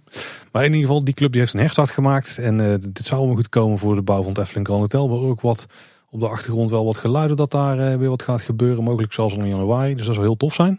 Ik kan niet wachten om dit ook op de voet te gaan volgen. Nou, ik denk dat het ook wel heel erg goed is voor die enorme schutting die er nou staat. En gewoon een grote afgezette gebied waar mensen echt geen idee van hebben wat er nou precies gebeurt. Als er dadelijk gewoon geveldelen worden geplaatst, dan oogt er ook al heel anders bij binnenkomen en zo. Ja, want laten we gewoon eerlijk zijn. We zijn allebei enorme Efteling-liefhebbers. Maar toch het hele entreegebied eigenlijk vanaf het moment dat je het parkeerterrein oprijdt tot, totdat je de spoorwegovergang oversteekt het park in. Het ligt er eigenlijk toch nog steeds voor schandaal bij. Ik weet dus niet hoe snel het had kunnen gaan. Maar stel ze hadden die geveldelen allemaal op tijd gekregen. Dan was er misschien nu wel al een waterdicht gebouw geweest. Ja. Waarbij ze dus ook de buitenruimte hadden kunnen gaan afwerken. Waardoor op een gegeven moment ook die schuttingen gewoon weg hadden gekund. Ja. Dat is wel heel erg chic geweest. Maar daar gaat hopelijk, misschien is dat wel dan hetgene waar ik naar uitkijk. Ik denk dat het zomaar zou kunnen dat die schuttingen rondom het Efteling Grand Hotel, dat die dit jaar worden opgeruimd. Dat zou wel heel tof zijn. Ja. Ja. Ik kijk er wel naar uit. Ik ben heel erg benieuwd hoe dat gaat zijn. Zo'n immens gebouw in de Efteling. Met toch best wel weer een vernieuwend thema. Vernieuwende uitstraling. Helemaal uit prefab opgetrokken. Ik ben wel echt benieuwd. Ik kan nog steeds genieten van al die bouwkundige tekeningen van het gebouw. Wat echt een joekel van een complex. Wat super slim in elkaar zit. Ja, het lijkt me ook heel tof om hier straks rond te lopen.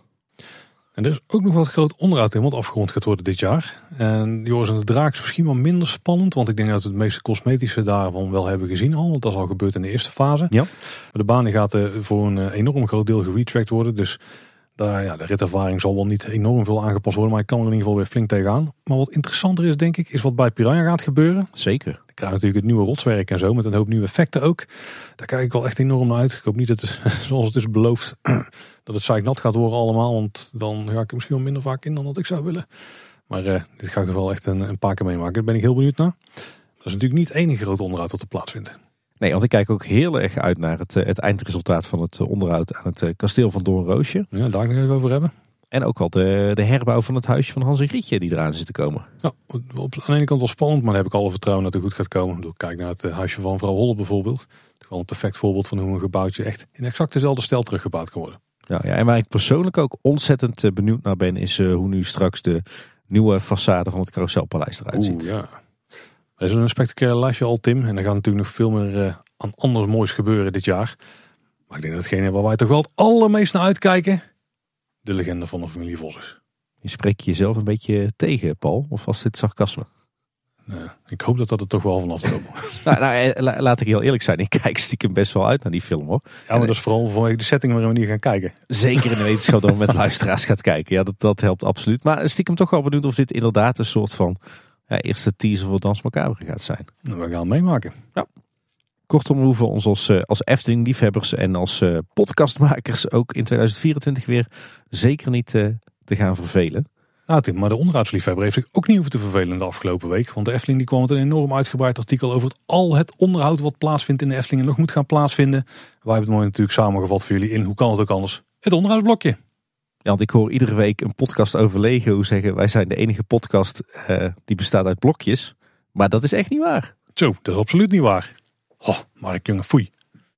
Maar natuurlijk meldt de Efteling niet al het onderhoud wat plaatsvindt in het park. Want eerst gaan we kijken in Fantasierijk. En bij Polles Keuken, er komt weer rook uit de schoorsteen. Ja, inderdaad. En als je goed kijkt, en dat heb ik laatst gekund, want ik heb 3 kwartier in de rij gestaan om bij Polles te kunnen eten. Maar het was het dul en het was waard, kan ik je vertellen. Maar toen viel mij op dat de schoorsteen ook flink is aangepast om al die leksporen en aanslag zoals voorheen te voorkomen. Mm. Ja, want er was natuurlijk lange tijd sprake van dat die schoorsteen bijna pikzwart was van al aanslag van die rook die uit de schoorsteen komt. Maar daar hebben ze dus niet alleen opgeknapt, maar ze hebben ook aanpassingen doorgevoerd om dat in de toekomst te voorkomen. Zo hebben ze een heel mooi fraai gootje gemaakt rond het gedeelte waar de mist uitkomt. Volgens mij hebben ze het echt helemaal vanuit met koper gemaakt. Je ziet het ook bijna niet van een afstandje. Maar dan loopt dus al het water wat condenseert, loopt gewoon netjes in het gootje en niet meer over het stukwerk naar beneden. En de mist komt nu niet meer van binnenin de schoorsteen. Maar aan de buitenkant van de schoorsteen, aan de achterkant, loopt een aparte leiding die als het ware de opening van de schoorsteen van mist voorziet. Dus waarschijnlijk dat de leiding met mist in de schoorsteen ook voor wat vochtproblemen zorgde. Maar dat hebben ze nu dus zo aangepakt. En ietsje verderop bij Symbolica, of eigenlijk het voorplein van Symbolica. Daar is de fontein uit de steigers. En die ziet er prachtig uit. Die hebben ze heel fraai opgeknapt. Moet nog wel water in, maar het schilder- en decoratiewerk en ook de details die met koper zijn gemaakt. Echt van hoog niveau. En qua timing perfect op tijd klaar. In tegenstelling tot bijvoorbeeld Sinterklaas, om het te noemen. Ja. Volgens mij door naar het andere eiland, want we zijn natuurlijk bezig aan Piranha, Tim. Ja, klopt. Ik zag dat er hier en daar al wat is gestuukt aan de opstaphal. Met name aan de achterkant bij de hoge loopbrug.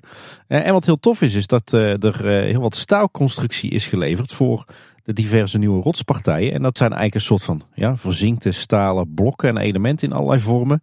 Met daarin gaaswerk. Wat ze natuurlijk straks gaan gebruiken om het spuitbeton op aan te brengen. En volgens mij zag ik ook dat ze vrijwel al de steigers al hebben opgebouwd. Er zal straks ook wel ingepakt gaan worden met dat witte plastic, weet je wel. Ja. Daar is zo'n wit blok in het park staan, dan kunnen ze eronder mooi weer wind en weer vrij werken. Ja, en ik zag dat er heel wat nieuwe elektrakasten voor buiten geleverd waren. Dus, permanente verlichting? Zou wel heel fijn zijn, ja. Als we dan doorgaan naar Ruigrijk, en de Drakels daar tijdelijk weer open of is tijdelijk nog open? Stationsgebouw ziet er weer fraai uit, gewoon weer strak in de lak. Alle details worden opgeknapt ook daar. Nieuwe bruggen zien er ook weer prima uit. Het is wel eens maar tijdelijk open, want vanaf 8 januari start het volgende deel van het onderhoud daar. En dan gaan ze de baandelen retracken voor een groot deel. Er gaan ook op- en werkzaamheden plaatsvinden aan het fotopunt. Als je nu in de wachtrij staat, dan is je misschien opgevallen dat die drankautomaat die weg is. Het kabinet ter strijdlustige. Ook daar gaat dan onderhoud aan plaatsvinden. En het moeras zelf, wat nu droog staat, of eigenlijk heel vaak droog heeft gestaan de afgelopen tijd...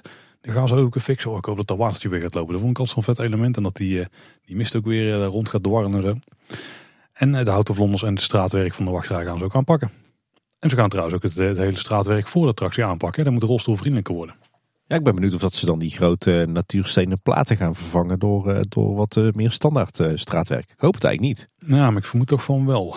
Aan de ene kant is het wel vet hoor. Maar ik weet dat met de kinderwagen dat echt een plek was die ik altijd moest zien. Ja. En ik denk dat als je met je rolstoel daar overheen rijdt, dat het helemaal niet prettig is. In ieder geval is het geen overbodige luxe om die houten vlonders in de wachtrij te vervangen. Want daar zijn er heel veel rot van.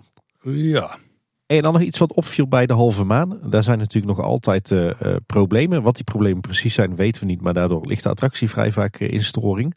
En nu valt op dat ze een soort van sensoren op die grote kolommen hebben vastgeplakt. Zeg maar die grote ijzeren palen waar het schip aan hangt. Dus het lijkt wel of ze iets aan het meten zijn. Iets van beweging of trilling. Er is daar echt iets complex aan de hand. Ja, ze hebben in ieder geval meer informatie nodig, lijkt het. Ja.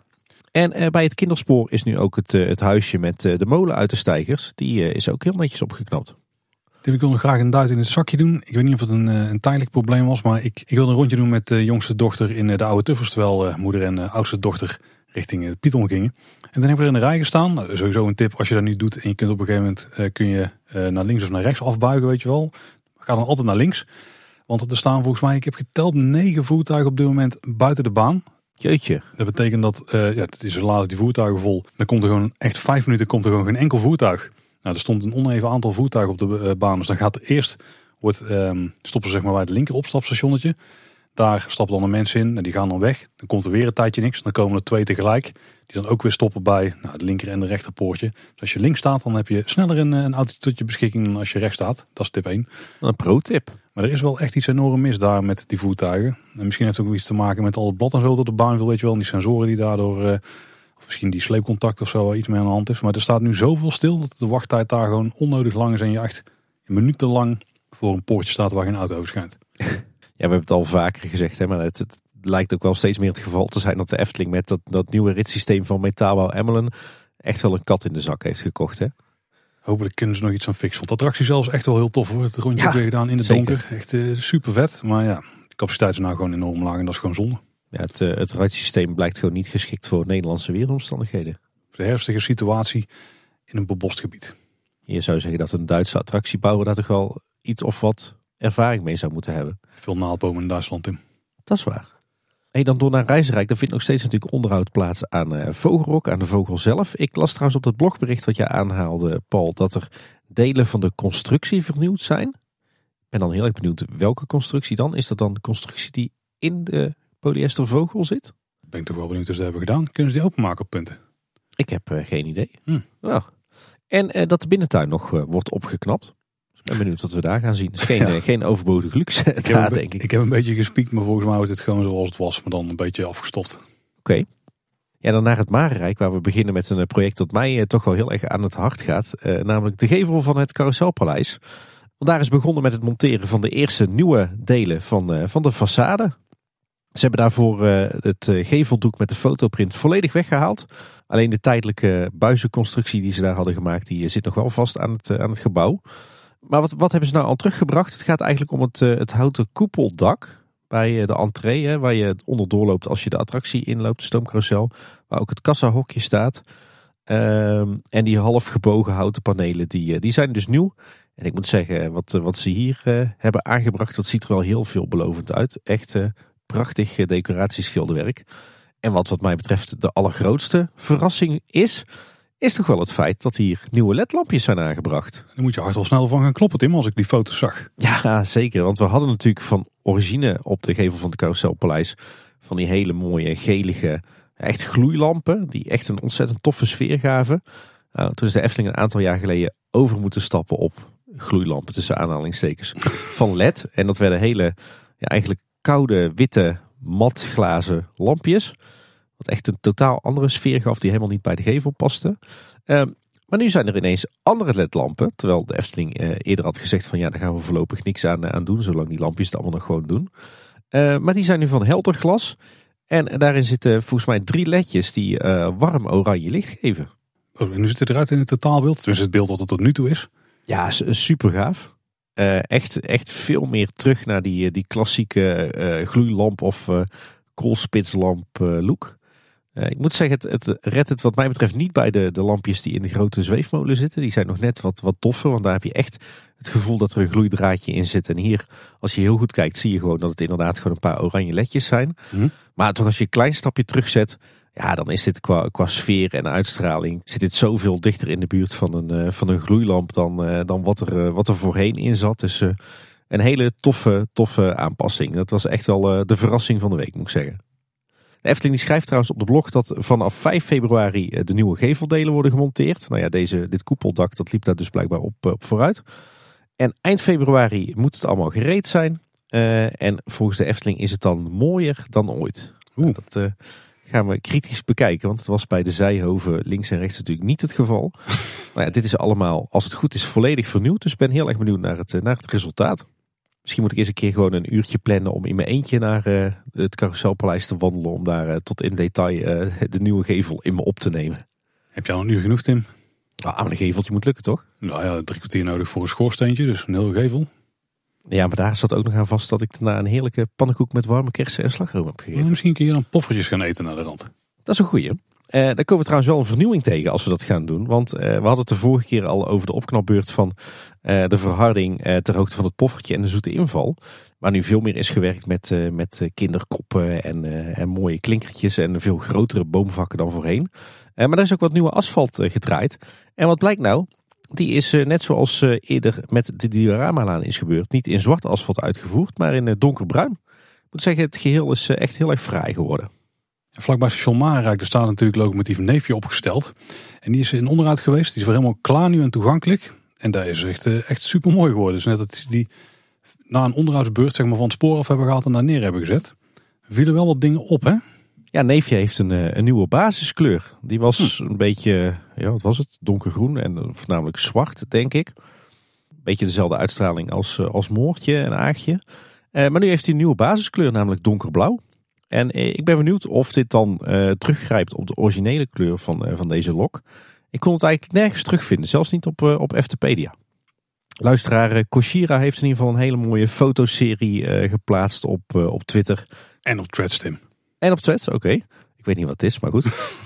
Met wat voor- en na-foto's van Neefje. Echt prachtig hoeveel liefde en verf in dit project is gaan zitten. En volgens mij heb jij ook een puntje gescoord voor de glazen bol, Tim. Jazeker. Het huisje van de stenen kip en Anton Pieckmolen trouwens ook. Die zijn uit de Steigers. En de stenen kip, daar kun je voortaan contactloos betalen. En daar had jij het punt op ingezet. Zeker. In ieder geval gesausd. Heel erg mooi ingeschaduwd daar.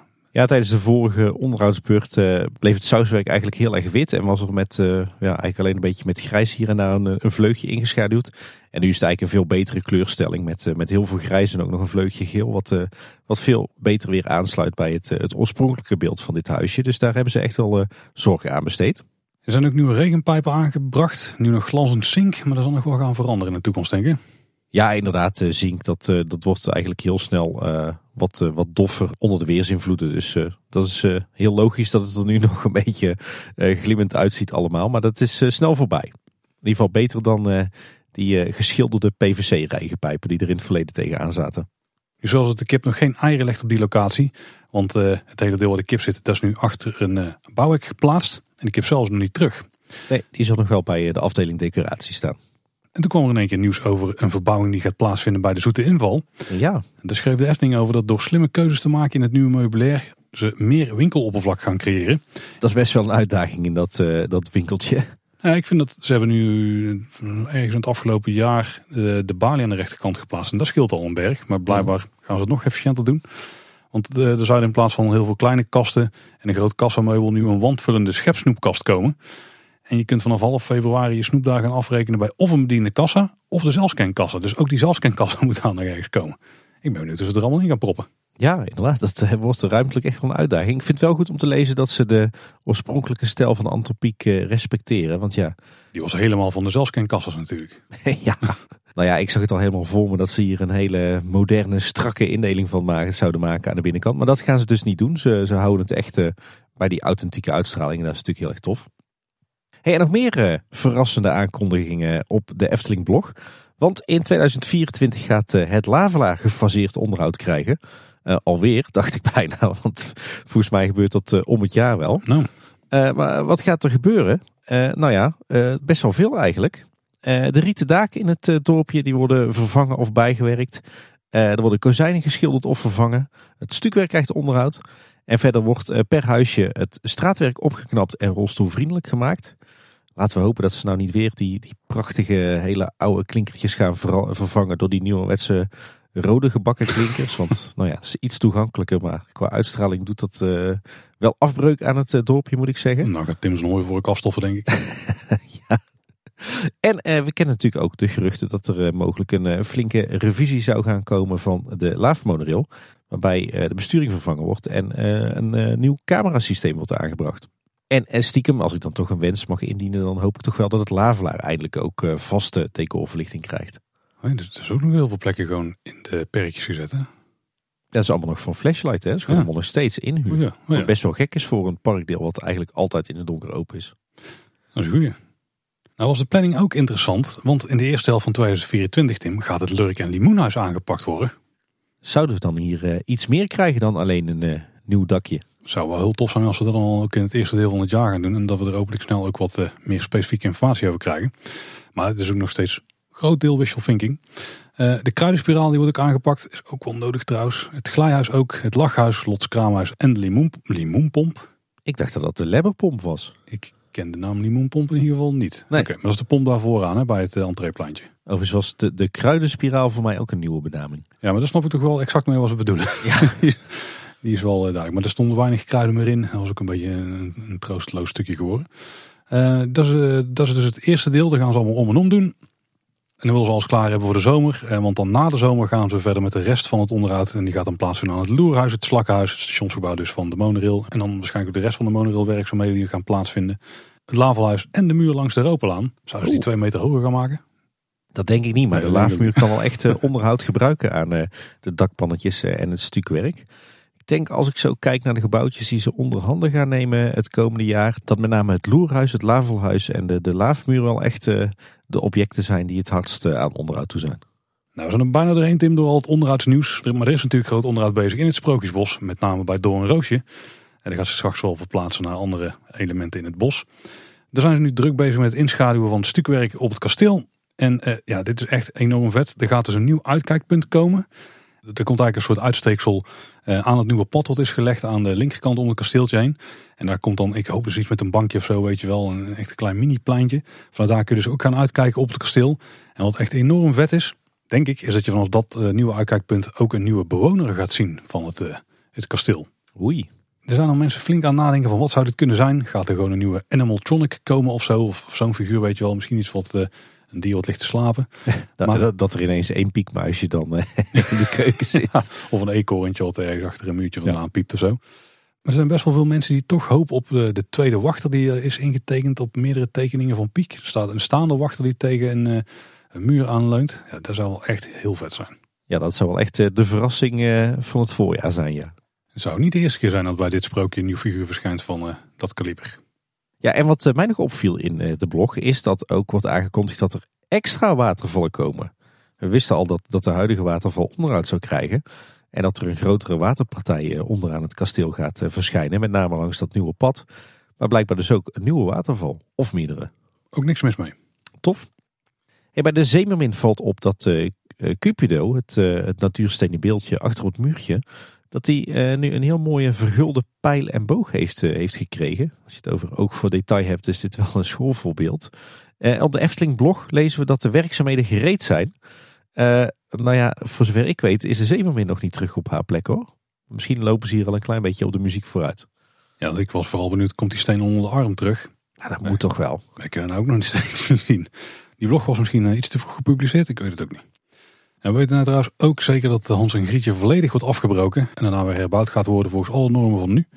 En die werkzaamheden die gaan starten zodra de vergunning is verleend en Doornroosje is heropend. Dus ik verwacht ergens in maart of zo. Ja, dan zal Hans en Grietje dus ook wel een A-sprookje zijn, zoals we in de aflevering over het kasteel van Doornroosje hebben geleerd. Het is wel een van de grotere sprookjes in het bos. Wat mij betreft wel een A-sprookje. Zeker. Nu is het zo dat er in 2024 nog meer sprookjes op de onderhoudsplanning staan. Maar daarover gaan we later meer horen. Het gaat ons veel geld kosten aan worstenbrood dit. Was het per onderhoudsproject? Dat ligt eraan hoe vaak we komen. Toch? Nou ja, ik zou het wel de moeite vinden trouwens. Als het nodig ons maar gewoon uit de worstenbrood, dat komt wel goed. Even een raamcontractje sluiten met een bakker. Ja, Piekfijn die kan er wel fixen denk ik. Daarover gesproken, over ramen en Piekfijn. Ook weer een gevalletje, ook voor detail. Je hebt natuurlijk op het Herautenplein de Prinsenpoort, waar je onderdoor loopt als je naar de Indische waterlelies gaat. En aan je linkerhand, als je onder die poort staat, dan had je daar zo'n gek gat in de muur. Ja. Met een soort, ja wat was het, vensterbankje met daarachter een houten plaat. En daarachter kon je de muziek van de paddenstoelen horen, hè, meen je met EG. Dat was altijd gewoon een donkerbruin gelakte houten plaat. Maar dat is nu heel fraai en met ook voor detail afgewerkt met een soort piekblauw deurtje met een klein vensterbankje. Niet echt een voorbeeld van Less is More, maar op zich wel heel fraai gedaan. Mooi ambachtelijk handwerk. Ja, maar het is wel beter dan die houten plaat die er eerst in zat, want dat was gewoon niet gethematiseerd. Nee, klopt. En ik durf het bijna niet meer te melden, want zal je zien dat het volgende week weer anders is. Maar de mond van Repelstiltje die doet het weer, of deed het weer. Maar is een beetje de nieuwe incarnatie van de molen van het Larikoekhuis. Of de dame uit de taart. En dan nog even kijken in de wereld van de Efteling, want ook daar hebben we wat nieuwe onderhoudswerkzaamheden voor te horen gekregen. Zo zou er begin 2024 onderhoud gaan plaatsvinden aan restaurant Het Eethuis in Bosrijk en de naastgelegen receptie. En daarbij zou een andere indeling gaan komen, een nieuw kleurenpalet toegepast worden en nieuw meubilair worden geplaatst. En daardoor ziet het straks weer fris en modern uit volgens de Efteling. Oei, ik vind deze toch wel spannend hoor. Ik moet zeggen, het eethuis is wel echt mijn happy place. En ik vind die sfeer die daar nu hangt wel heel erg tof, dat donkere bosachtige. Ik hoop niet dat we hier een soort Laplace krijgen, à la de proeftuin in het Loonse Land. En ook zou er de vernieuwing gaan plaatsvinden aan het dorpshuis. En blijkbaar is het zo dat 1 dorpshuis al verbouwd en opgeknapt is. Dat heb ik even niet meegekregen dan. Ik ook niet, maar ik ben ook niet iedere week in Bosrijk te vinden. En we slapen er ook vrij weinig. De Efteling heeft dat dus gebruikt als een test. En op basis daarvan wat keuzes gemaakt van hoe ze de andere huizen gaan opknappen. Waarschijnlijk werk wat gaat plaatsvinden eind 2024. Maar die werkzaamheden worden dan wel verdeeld over meerdere jaren. Ook logisch natuurlijk, want je kunt niet het park gewoon dichtgooien voor een langere periode. Nee, ik begreep ook tijdens ons rondje door Bosrijk, waarbij we een kijkje kregen in de verschillende accommodaties, dat de dorpshuizen ook het meest toe waren aan een renovatie. Ja, en dan nog iets opvallends. Het Efteling Hotel is natuurlijk een tijd terug uitgerust met nieuwe LED-verlichting aan de buitenzijde. Maar daar zijn wat problemen mee. Want het komt de laatste tijd heel vaak voor dat het Efteling Hotel gewoon ergens in het begin van de avond gewoon helemaal in het donker staat. Dus daar gaat iets niet helemaal goed.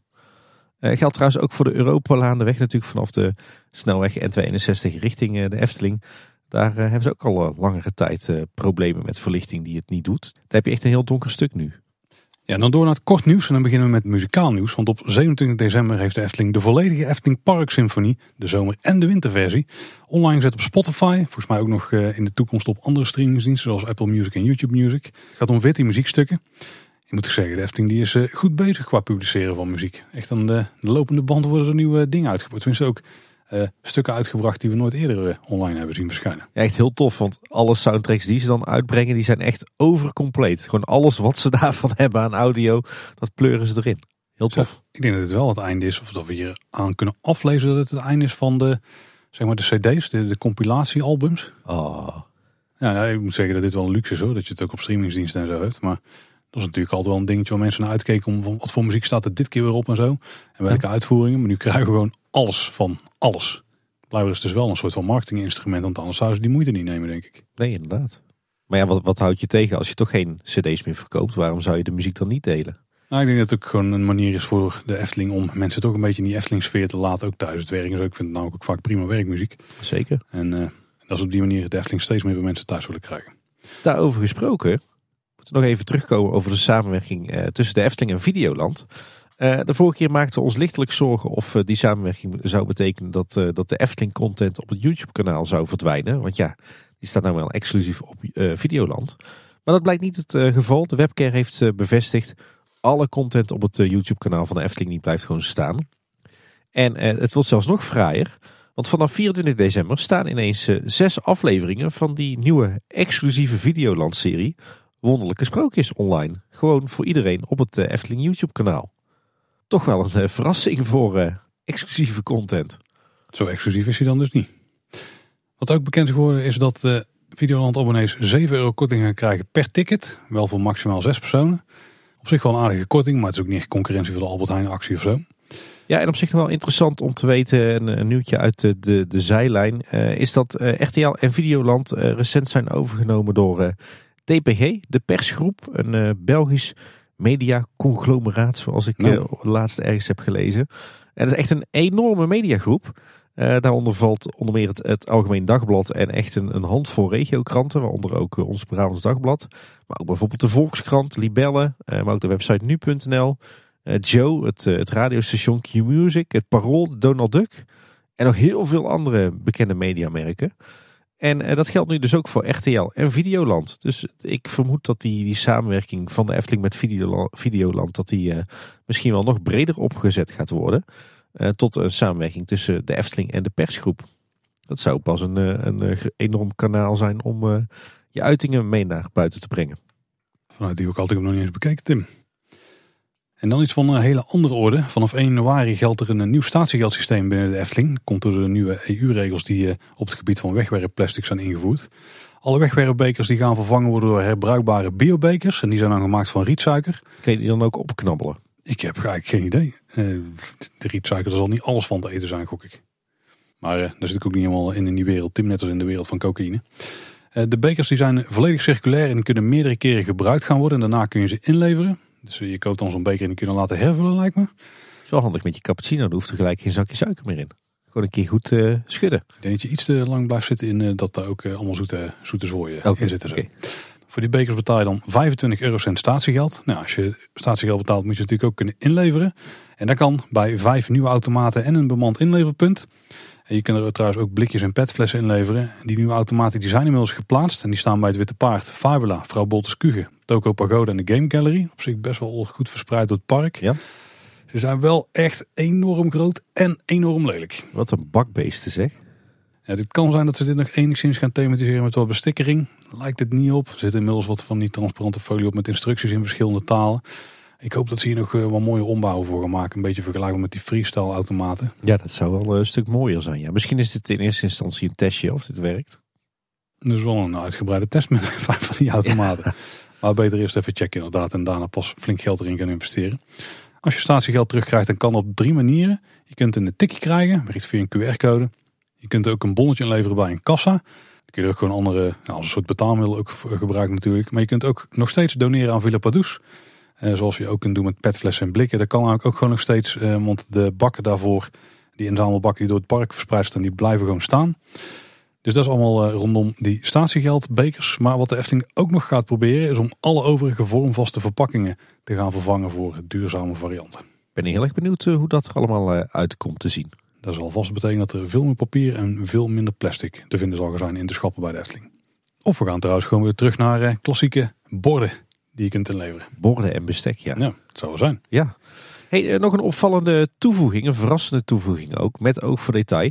Er zijn een heel aantal thematische onderborden toegevoegd aan de nieuwe verwijsborden naar de toiletten in het park. Een paar maanden geleden zagen op heel veel plekken ineens extra wegwijzers verschijnen die naar de toiletgroepen verwezen. Die waren al best wel fraai gethematiseerd. Wel allemaal in één en dezelfde stijl door het hele park. Maar daar blijft het dus niet bij. Want daaronder zijn nu vierkante borden gehangen met de tekst: begeeft u zich hier bij Hogenoot voor uw boodschap, klein of groot? Best wel verwarrend om overal in het park ineens kleine boodschap tegen te komen, moet ik zeggen. Leidt redelijk af. Maar wat heel tof is, is dat het dus niet dezelfde borden zijn. Het is wel dezelfde spreuk, maar er zijn op dit moment 7 borden opgehangen in het park. En die hebben allemaal een eigen afbeelding. Prachtig vormgegeven. En wat heel tof is, is dat ze eigenlijk allemaal... Het is een figuur, een Eftelingse figuur, die naar het toiletgebouw in kwestie rent. Maar dat is dus helemaal gestileerd met een passend lettertype, met het silhouet van het gebouw waar de toilet in zit, met thematische beplanting, met bordjes in een bord. En nou, het is echt met enorm veel zorg vormgegeven. Kleurstelling is ook bij iedere afbeelding anders. Het is denk ik een beetje een nieuwe versie van de serie borden aangeraden wordt te passen op uw beurzen en uw tassen. Tenminste, daar is hij overduidelijk op geïnspireerd. Nou, die wordt er wel nog sporadisch toegepast natuurlijk. En dit lijkt gewoon overdadig toegepast te zijn. Nou ja, op dit moment bij 7 locaties in het park. Hè. De toiletten bij het diorama, het gemak, het Reisrijkplein. Natuurlijk bij onze kleine boodschap. En bij de Fata Morgana. Vreemd genoeg ook bij de Meermin. Een toiletgroep die zelden of nooit open is. En bij de toiletgroep van Kasba. Wat volgens mij niet echt een Efteling toiletgroep is. Maar de ontwerpjes zelf zijn stuk voor stuk echt pareltjes die extreem Eftelings voelen. Echt klassiek ouderwetse Eftelings met zoveel detail en grafisch ook zo gaaf gedaan. Het zijn wat mij betreft misschien op het bordje bij de Jokinjet toilet na. Zijn het stuk voor stuk juweeltjes die je echt wat mij betreft aandachtig kunt bewonderen. We zouden bij wijze van spreken ieder bordje 5 minuten lang kunnen bespreken. Dat doen we maar niet. Daar maken we nog wel een keer een aflevering over of zo. Maar we zullen even linken in de show dus naar een artikel op Loopings, waarin alle borden die nu hangen op de foto zijn gezet. De verwachting is overigens dat nog meer toiletgroepen zo'n bord krijgen. Want hier en daar zien we nog wat haakjes waar nog geen bord aan hangt. En vriend van de show, Koshira, die is lekker aan het photoshoppen geslagen. Want die heeft ook nog een mooi alternatief gemaakt voor het onderbord bij de toiletgroep Kleine Boodschap. Met een meer Kleine Boodschap podcast thema. Heel tof. En zelfs nog een variant die de Efteling ook zou kunnen toepassen bij de rookzones in het park. Ook allebei juweeltjes. Dus we zullen ook daar even naar linken in de show notes. En die bordjes zijn inderdaad super chic geworden, Tim. Maar waarom zouden ze dit project hebben opgepakt? Misschien hadden ze tijd over bij de grafische afdeling. Ja, ik weet niet. Ik vraag me inderdaad af wat hier nou echt de toegevoegde waarde van is. Nee, ik denk dat ze misschien gewoon zijn begonnen op één punt. Dat ze daar iets bijzonders wilden doen. En dat toen is gezegd van dit is wel zo vet. Dat willen we gewoon op meer plekken doen. En dat het vanaf daar is gegroeid. Tim, de klassieke. Groeibriljant. Ja, dat zou het zomaar kunnen zijn. Ik denk dat de noodzaak minimaal is. Maar de uitvoering is prachtig. Dus geldt voor meer dingen in de Efteling, denk ik. Wij zijn wel fan van de bordjes, toch? Ja, ik vind het wel chic. Het is wel een teken dat er voldoende geld in kas is bij de Efteling. Dat ook nog eens, ja. Ik zat laatst nog eens te kijken naar die openingstijden in februari en maart. Hè, want die waren flink verruimd toen we de vorige keer die nieuwe openingstijden zagen. Maar die lijken voor een groot deel teruggeschroefd te zijn. Initieel leek het park namelijk alle weekenden open te zijn van 10 tot 7. En trouwens ook nog op een aantal doordeweekse dagen. Het was bijna meer uitzondering dat het park tot 6 uur open was. Maar nu lijkt in heel februari en de eerste helft van maart het park maar tot 6 uur open te zijn. Dat is na het initieel publiceren van die tijden nog wel aangepast. Ja, zouden ze misschien toch spijt hebben gekregen van die verruiming van de openingstijden? Ja, of zouden ze een kleine boodschap hebben geluisterd en denken: volgens mij hebben we een foutje gemaakt. Ik ga toch eerder uit van het eerste. Ja, dan nog een korte update van het uitgiftepunt dat wordt gebouwd in het Huis van de 5 Zintuigen. Die lijkt inderdaad bedoeld te zijn voor de uitgifte en de inname van wandelwagens. Scootmobiels die komen daar niet langs. Die blijven gewoon uitgegeven worden en ingenomen worden bij het servicegebouw. En die kleurstelling is wel wat duidelijker inmiddels. We dachten de vorige keer nog dat het ging om een grondlaag van een blauwe kleur. Maar dat donkergroen en donkerblauw samen met die gouden sierlijsten, dat is echt wat de kleur gaat worden. Lijkt ook de kleur te gaan worden voor het hele eiland van de Vijf Zintuigen. Wat natuurlijk moet gaan verrijzen aan de andere kant van het Huis van de Vijf Zintuigen. En hier wordt er alvast een voorsprongetje opgenomen. Ik kan me voorstellen dat de rest van het Huis van de Vijf Zintuigen dan ook aan die kleurstelling moet gaan voldoen in de toekomst. Dan moet ze nog een hoop houtwerk hier een likje verf krijgen, ja. Er is best wat te schilderen dan, ja. Ik ben wel benieuwd of dit dan de kleurstelling wordt die we buiten gaan zien of binnen gaan zien. Ja, het eiland van de Vijf Zintuigen moet het hele gebied worden. Na het Huis van de Vijf Zintuigen tot aan de Aquanura vijver en het onderdoorgaan van het hotel straks. Dus ja, dat zal vooral buiten zijn ook. Ja, maar in ieder geval een chique kleurstelling, toch? Ja, ik vind altijd met die kleuren, als je het initieel ziet, dan moet je eraan wennen. Ik heb het ook altijd met nieuwe personeelskleding. Dan denk je echt van, hebben we ze nou toch weer bedacht? Maar je bent er vrij snel en dan blijkt het toch wel chic te zijn. Ik denk dan altijd, er zitten toch mensen achter die er verstand van hebben. Ja, en ik ga ervan uit dat dat hier ook zo is. Ja. Trouwens ook opvallend, de vorige keer niet opgevallen, er is ook een dubbele deur gemaakt aan de voorkant van het Huis van de Vijf Zintuigen. Eigenlijk aan de rechterkant van de toiletgroep die er zit. Dus dat stukje is nou helemaal afgesloten. Ik kan me voorstellen dat daar een wat grotere doorgang is, waar ze ook een beetje backstage bijna nog van die wandelwagens naar binnen kunnen brengen. Of misschien degene die vanuit het servicegebouw die kant op gebracht moeten worden. Of vanuit de parkeerplaats. Ja. Interessant project om te volgen. Het lijkt er in ieder geval wel wat voor een wat langere tijd te staan dan we misschien initieel hadden gedacht. Dit lijkt van in ieder geval minstens een semi-permanente oplossing inderdaad, ja. Het enige wat een beetje een nadeel is, wat het niet zo chic maakt, is dat je de structuur van het hout door het schilderwerk heen lijkt te zien. Lijkt van die non-layment of multiplex of zo gebruikt te zijn. Ja. En je ziet die uitgerolde, knoeste houtstructuur, zeg maar, die zie je dan gewoon door het schilderwerk heen. Dat is wel een beetje jammer nog. Dat impliceert dan misschien toch weer dat het wel tijdelijk is. Ik weet het niet, we houden het uiteraard in de gaten. We gaan het zien. Hey Paul, ik was laatst weer eens een avondje in de gelagkamer, de bar van het Efteling Hotel, samen met een goede vriend. Daar vielen een paar dingen op. Sowieso dat de gelagkamer tegenwoordig maar tot 12 uur 's nachts is geopend. Er was nog altijd 1 uur 's nachts. Jij bent expert op dit vlak, ik kan jou daar niet bij helpen. Nou, ik hoop dat de luisteraars mijn geheugen kunnen opfrissen. Voor mijn gevoel was het altijd 1 uur 's nachts, maar goed, misschien maak ik het spectaculairder dan het is in mijn herinnering. Iets anders opvallends is dat er weer wordt gewerkt met papieren menukaarten. Overigens niet alleen hier, maar ook in de restaurants van Bosrijk en het Loonse Land. Eigenlijk tijdens de coronapandemie hadden ze die flyers uitgevonden met daarop een QR-code die je dan moest scannen met je telefoon. En dan kon je naar de digitale menukaart. Dat hebben ze eigenlijk heel lang volgehouden, ook toen corona verdreven was uit deze wereld. Maar nu hebben ze eindelijk toch de keuze gemaakt om toch weer klassiek terug te pakken op chique papieren menukaarten. En ik moet zeggen, dat is voor de ervaring toch wel beter dan dat je een QR-code moet scannen met je eigen telefoon. En wat me trouwens ook opviel, ik was op het fietsje. Dus ik heb mijn fietsje mooi in de voortuin van het hotel gestald. En dat voelt nu toch inderdaad wel heel erg als de luchtplaats van een gevangenis. Doordat ze daar dat metershoge hekwerk zo strak tegenaan hebben geplant. Ja, dat geeft niet echt de uitstraling die je verwacht bij een 4-sterren hotel. Er moet gewoon nog wat groen omheen komen, lijkt me. Zeker. Hey, nog wat tof merchandise nieuws. Er zijn nieuwe glasmagneten uitgebracht. Ik kende die term helemaal niet. Nee. Voor mijn gevoel zijn het gewoon koelkastmagneten, maar goed. Het gaat om 3 verschillende setjes van ieder 4 stuks magneetjes. Zo'n setje kost €8. En er zijn 3 verschillende sets dus. Eentje met het thema Sprookjesbos, eentje met het thema Ravelijn. En eentje met wat klassieke attractielogo's van Python, Sirocco, Vliegende Hollander en Baron 1898. En met name die set, die is toch wel heel fraai uitgevoerd, hoor. Ik kan er eigenlijk niks mee, maar ik ben toch wel geneigd om stiekem toch te kopen. Heb je geen glas om nog een eten op vast te maken? Waar komt die naam vandaan? Zijn ze van glas gemaakt? Volgens mij zijn ze van glas gemaakt, ja. Dat verklaart wat het ander. Overigens ook geen koelkast om ze op te plakken, hoor. Nee, dat wil je ook niet, nee. Hey, als je allerlei dingen verkoopt in een winkel in de Efteling, dan moet je die natuurlijk uitstallen. Dan kun je ze gewoon tegen de achterwand aan laten leunen. Maar de Efteling die heeft met wat ook voor detail een aantal standaardjes gemaakt, waar ze diverse artikelen kunnen tentoonstellen. En die zijn van metaal. Dus dat denk ik van metaal, misschien van hout. Met de mooie Efteling E er ook in geklust en zo. Ziet er heel chic uit. Ja, volgens mij is het staal inderdaad. En dan mooi uitgelezerd met die Efteling E erin. Heel chic. Wil je nou eens een inkijkje krijgen in de wereld van het klantcontact bij de Efteling? Nou, dat kan daar, want op klantcontact.nl, je hebt overal een website voor, Tim, is een interview geplaatst met Anouk Meeuwsen. Dat is het teamlead Efteling Contactcenter. En Elke Smolders, dat is de product owner Penneveer. En die doen uit de doek hoe de Efteling ervoor zorgt dat de gast volledig ontzorgd kan worden. Want dat is een beetje het doel wat ze hebben. Ja, echt een uitgebreid interview en een best wel diepgaand kijkje achter de schermen. Heel erg interessant, absoluut een leestip. We zullen een linkje in de show notes zetten.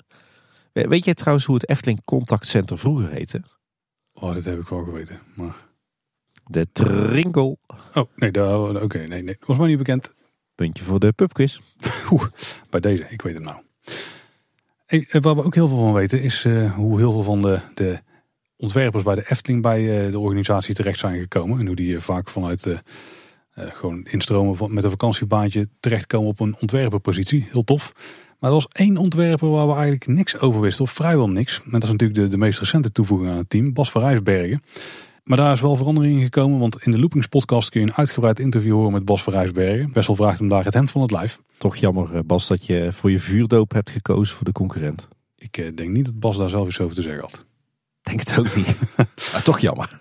Maar je leert daar in ieder geval in die aflevering een hoop over Bas. En ook over zijn carrière was voor mij volledig nieuw eigenlijk. Ik wist dat hij bij Europa Park dingen had gedaan. Maar Bas heeft er ook bij Studio 100 een hoop werk gedaan. Heel veel in de theaterwereld, maar ook wel dingen in het park daar.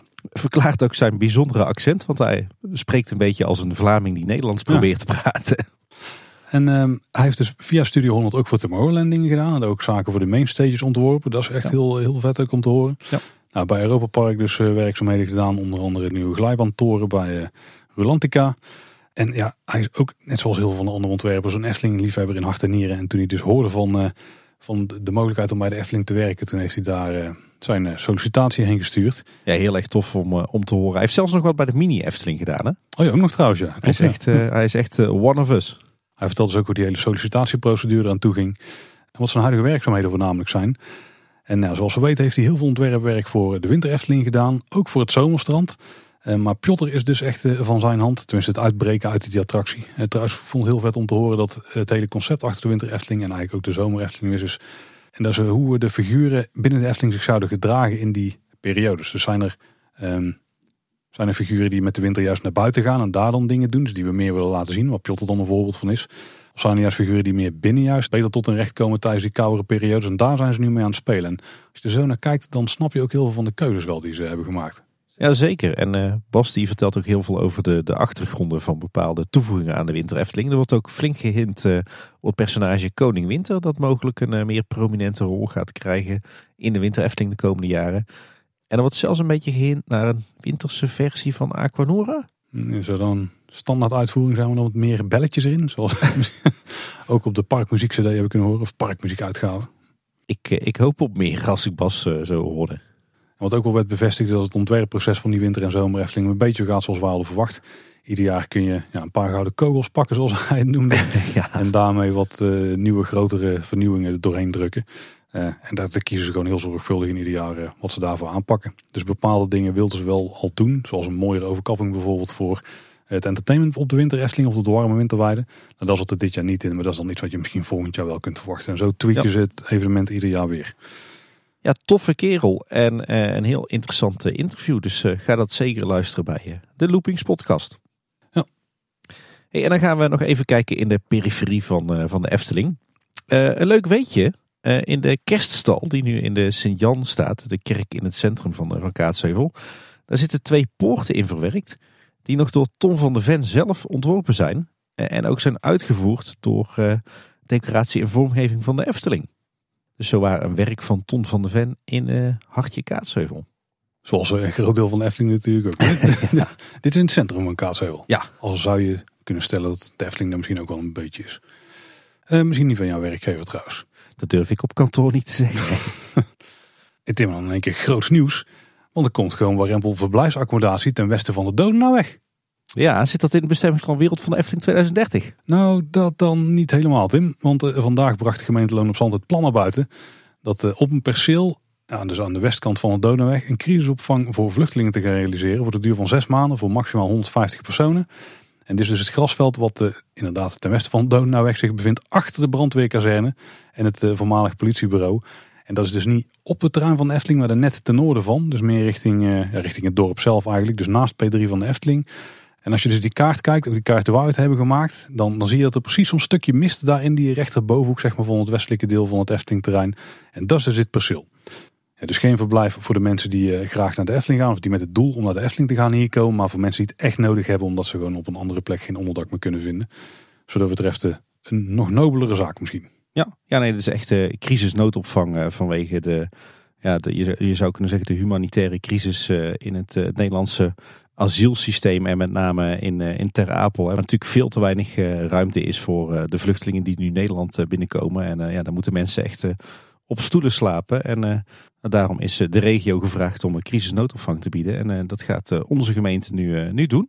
Op 2 januari vindt er een informatieavond plaats voor omwonenden. En op 4 januari neemt de gemeenteraad een besluit of dit plan ook daadwerkelijk doorgaat. En als de plannen doorgaan, ja, dan wordt hier op dit grasveld een soort tijdelijk dorp gebouwd. En dat zou eind januari of begin februari klaar moeten zijn voor gebruik. Zo, dat moet hard gaan. Er schijnt een goede projectleider op te zitten, dus het komt zeker goed. Dan heb ik er alle vertrouwen in. Nou, wil je nou meer over weten, dan kun je meer informatie krijgen via het Brabants Dagblad, want die hebben een interview met Hanne van Hart gepubliceerd hierover.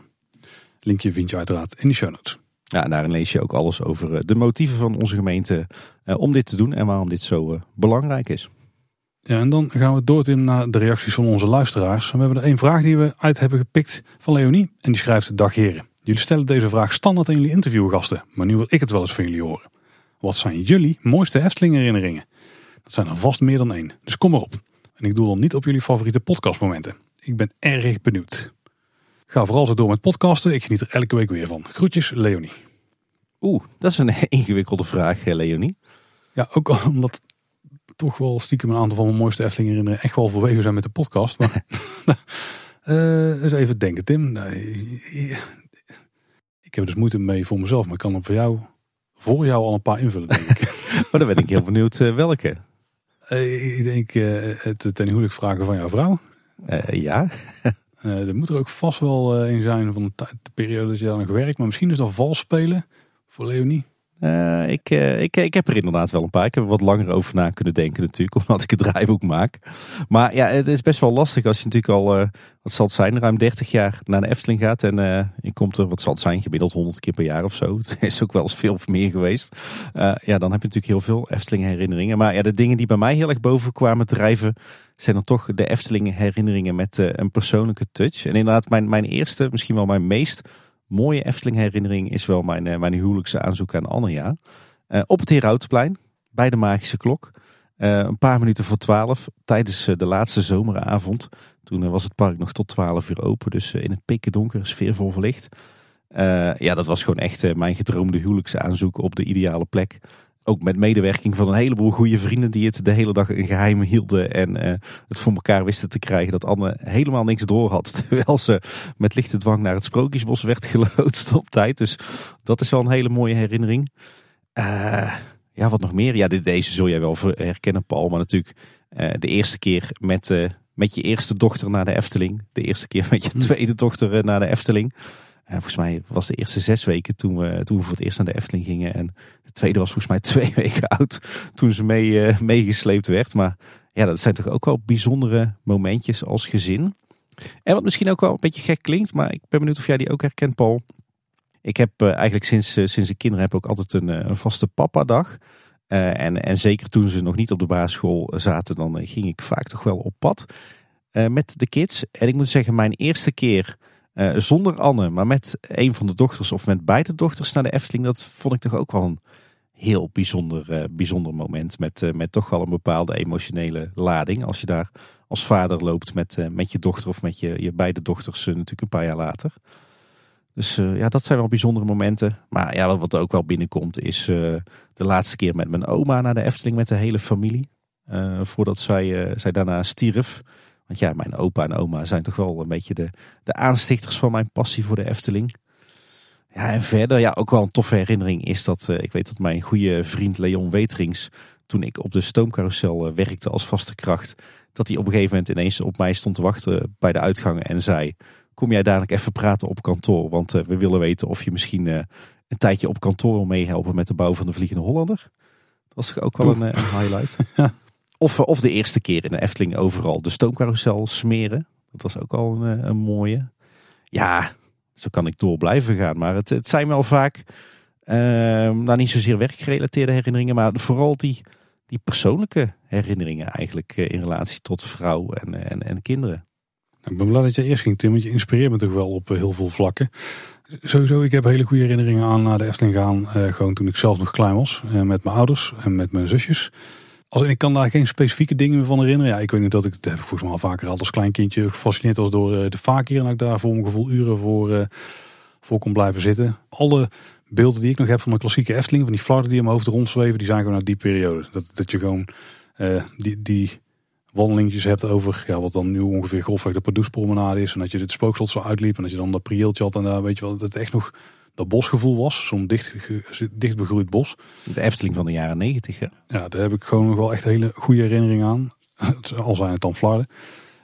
Maar als ik wel bewuster ga kijken, dan zit hem natuurlijk ook heel veel in de dingen die je met de kinderen meemaakt. En je haalt net die papamiddag aan, maar daar heb ik dus echt enorm van genoten. En het stom is, je maakt zo'n herinnering misschien niet echt met je gezelschap, maar het was wel het excuus om daar gewoon rond te lopen. Want dat was wat ik toen heel veel heb gedaan. De oudste die kon toen nog niet veel meer dan in een kinderwagen liggen. En je kunt dan ook niet alle attracties in. Je kunt al wat dark rides doen en zo. Gelukkig in de Efteling, want dat is ook niet in ieder park mogelijk. Maar dan is het gewoon heel veel rondjes lopen. En overal een beetje gaan kijken. En echt het tempo ligt extreem laag. Ja. En daar heb ik toch altijd wel heel veel van kunnen genieten. Voelt ineens lang geleden dat je met je kind of kinderen in de kinderwagen door de Efteling liep. Ja, en voor mijn gevoel heb ik dat heel lang gedaan. Maar ik weet nog, als ik aan terugdenk, dan ging dat toch ook heel snel weer voorbij. En dat is ook wel, op een gegeven moment krijgen ze, het klinkt wel stom, een eigen willetje. En dan heb je het niet altijd meer voor het zeggen. Nee. En dan ga je echt over de kleine naar het park. Maar ook daar zit heel veel mooie momenten in. En de laatste highlight die ik toch wel echt had, was in de Baron voor het eerst met de oudste. Ja. Gewoon die hele opbouw daar naartoe. Maar ook het feit dat je dan er wel kunt zijn voor je kind om die helemaal voor te bereiden op wat er gaat gebeuren. En dat je vooral moet praten en zo, weet je wel. En er zat er echt heel veel zin in. Dus wilde ik echt graag, er was geen moment dat ze uit de wachtrij wilde stappen. Maar ze vond het echt heel spannend. Dat was wel te merken. Maar dat is wel, dat is wel echt heel tof. En hoe enthousiast ze dan er ook uitkomen, daar kan ik nog steeds heel erg van genieten. Ja. En dat zijn toch die momenten die je in een plek als de Efteling opbouwt. En die op andere plekken gewoon niet op die manier ervaart, zeg maar. Naar een theatershow gaan, dat is toch een heel andere ervaring dan toch heel veel van die belangrijke stappen in het leven van je kinderen en je gezin gewoon meemaken in een die veilige omgeving die de Efteling is. Met alle ervaringen die je daar uniek kunt beleven ten opzichte van andere plekken. Ja, ik denk dat het ook is omdat de Efteling natuurlijk van enorme betekenis voor ons is. Hè? Ja, maar dat is niet alleen omdat het, omdat de Efteling is zoals wij het beleven door de ogen van een podcastmaker met het focus op de Efteling, zeg maar. Het is ook gewoon echt omdat het hier in de omgeving, en ik denk ook wel voor iedere Nederlander, dat onderschatten we misschien toch wel, dat het ook daar gewoon een bijzondere plek voor is. Hè? Ja, maar ik denk ook voor ons, omdat het toch ons tweede thuis is, onze happy place, onze safe place. Ik denk de herinneringen die je daar maakt, of zeker met de kinderen, dat zo'n eerste keer dat je dan naar jouw happy place gaat met kind, dat maakt wel dat die lading ontzettend bijzonder is. Ja, dat is wel een gevaarlijke, Tim, want ik weet dat er heel veel dingen zijn waar ik heel veel omgeef, waar mijn kinderen echt helemaal niks omgeven. Dus het moet dan ook nog wel goed gaan, zeg maar. Dat is dan het mooie van de Efteling, dat iedereen daar wel iets kan vinden waar die van kan genieten. En wij kunnen dan toevallig bijna overal van genieten. Ja. Behalve het kleuterhof. Maar daar heb ik niet meer alle hobby's die ik heb en alle dingen waar ik iets om geef. Ja. Ik krijg ze een beetje mee in Star Wars, maar Home Alone bijvoorbeeld, jongen. Daar krijg ze dus niet in mee, hè? Nee, nog niet. Nee, nog niet. Ja, ik moet zeggen, bij mij is het ook een mix tussen passies, hobby's en interesses van mij die ik echt 1 op 1 blijkbaar heb doorgegeven aan mijn kinderen. Dat ik mijn kinderen dingen zie doen of hoor zeggen. Dat ik denk van, oh jee, dit ben ik 1 op 1. Maar ook inderdaad dat zij bepaalde passies hebben waar ik dan bijvoorbeeld weer helemaal niks mee heb. Dus dat is ook helemaal prima natuurlijk. Jij inspireerde me ook wel met die herinneringen uit de kinderjaren. Ja, dan moet ik toch vooral wel denken aan al die keren dat ik met mijn opa, terwijl ik nog op de basisschool zat, op dinsdagmiddag naar de Efteling ging. En dat ze dan toch een beetje dat standaardprogramma hadden met samen in Droomvlucht, samen de hele show bij het waterorgel kijken. Echt een soepje eten in het oude witte paard. Ja, daar heb ik ook wel heel veel goede herinneringen aan. En wat ik natuurlijk niet kan vergeten, het moment dat de vonk oversprong tussen Anne en mij. Toen ik een keer als vakantiekracht moest invallen op Droomvlucht en we samen op de lopende band stonden. Of het Eftelingfeest aan het begin van het zomerseizoen toen wij een relatie kregen. Ja, dat zijn toch allemaal wel bijzondere momenten. Ik denk dat Leonie wel aan het trekken is gekomen met deze antwoorden. Ja, een inspirerende vraag, Leonie. We kunnen er bijna een volledige aflevering over maken. Oeh, zo. Ja, we gaan verder. Tim, het is alweer tijd voor en dan nog dit. Ja, en ik ben heel veel dingen aan het kijken, heel veel dingen aan het luisteren, maar ik ben er niet overal helemaal doorheen. Dus ik weet niet of dat ik echt weer kijk- en luistertips heb of zo. Maar ik zie er bij jou een paar staan. Dus ik ben eigenlijk heel benieuwd wat jij allemaal hebt uitgevroten de afgelopen dagen. Nou, de afgelopen dagen naast hard werken en veel in de winter Efteling. Denk ik een highlight is toch wel ons bezoekje weer aan Toverland Winterfeelings. Op de dag van kerstavond. Was echt ontzettend, hoe druk ik dit netjes uit? Was echt verschrikkelijk slecht weer met de hele dag stromende regen. Maar ja, dat was gewoon een kwestie regenpakken aan, regelaarzen aan en gaan. Dus wij hebben daar dan toch minder last van. Maar ik was best wel verrast dat het behoorlijk druk was in het park. Het komt waarschijnlijk vanwege die gratis terugkomkaartjes. Hè? Als je in de zomer tickets koopt voor Toverland, dan krijg je er eigenlijk gratis kaartjes voor de winter bij. Dat viel wel echt op. Wel trouwens nog een tip voor onze luisteraars als je dat hebt. Die kaartjes die staan op naam. En je mag dus alleen Toverland binnen als de kaartjes ook op jouw naam staan. En ze vragen je echt te legitimeren. En ik heb in de rij voor de controle heb ik meerdere gezinnetjes weggestuurd zien worden naar de gastenservice. Dus daar maken ze echt een serieus dingetje van. Maar wat je dan dus krijgt als het heel erg druk is en het is slecht weer, is dat en de hallen echt hartstikke vol zitten. En er in het rest van het park eigenlijk weinig te doen is, zolang het regent. En dat het park ook echt ontzettend vroeg leeg liep. Ja, het was natuurlijk ook 24 december, dus kerstavond. Maar ik heb een hele toffe dag weer gehad in Toverland. Highlight was toch wel dat de oudste dochter dit keer voor het eerst in Trooi mocht. Oh, vet. Met mij, want anders zag ik het niet zo zitten. Dus ik zei, yes, kom maar op, lekker in Trooi. En dat was echt ontzettend gaaf. En ze vond het ook een hele toffe baan. Dus die oudste van mij is echt een achtbaanjager. En ze wilde trouwens ook voor het eerst helemaal in haar eentje in de Maximumse Blitzbaan. Dus daar hebben die 50 minuten wachten, waren dat wel waard. Ja, winterfeelings. Ik moet zeggen, ik kan er wel aan wennen. De decoratie is nog steeds best wel generiek in vergelijking met de Efteling. Maar ze zijn wel echt van het grote gebaar. Zeker in dat entreegebied met die bandenhelling en die ijsbaan en die almhut. Dat is best wel indrukwekkend wat ze daar hebben neergezet. En ook echt die overdadige kerstverlichting overal. Het is niet het subtiele en thematische van de winter Efteling, maar op hun manier ook toch best wel genieten van de wintersfeer. Dus wij hebben weer een hele toffe dag gehad in Toverland. Maar het hoogtepunt was toch wel met de oudste voor het eerst in Trooi. Herinneringen maken. Ja. En we hebben ook trouwens nog een tof dagje Scheveningen gedaan. Even het strand op geweest. Even lekker gegeten bij een nieuw restaurant aan Moeken. Heel tof aanrader. Zeker ook met kinderen. En natuurlijk het Legoland Discovery Center bezocht.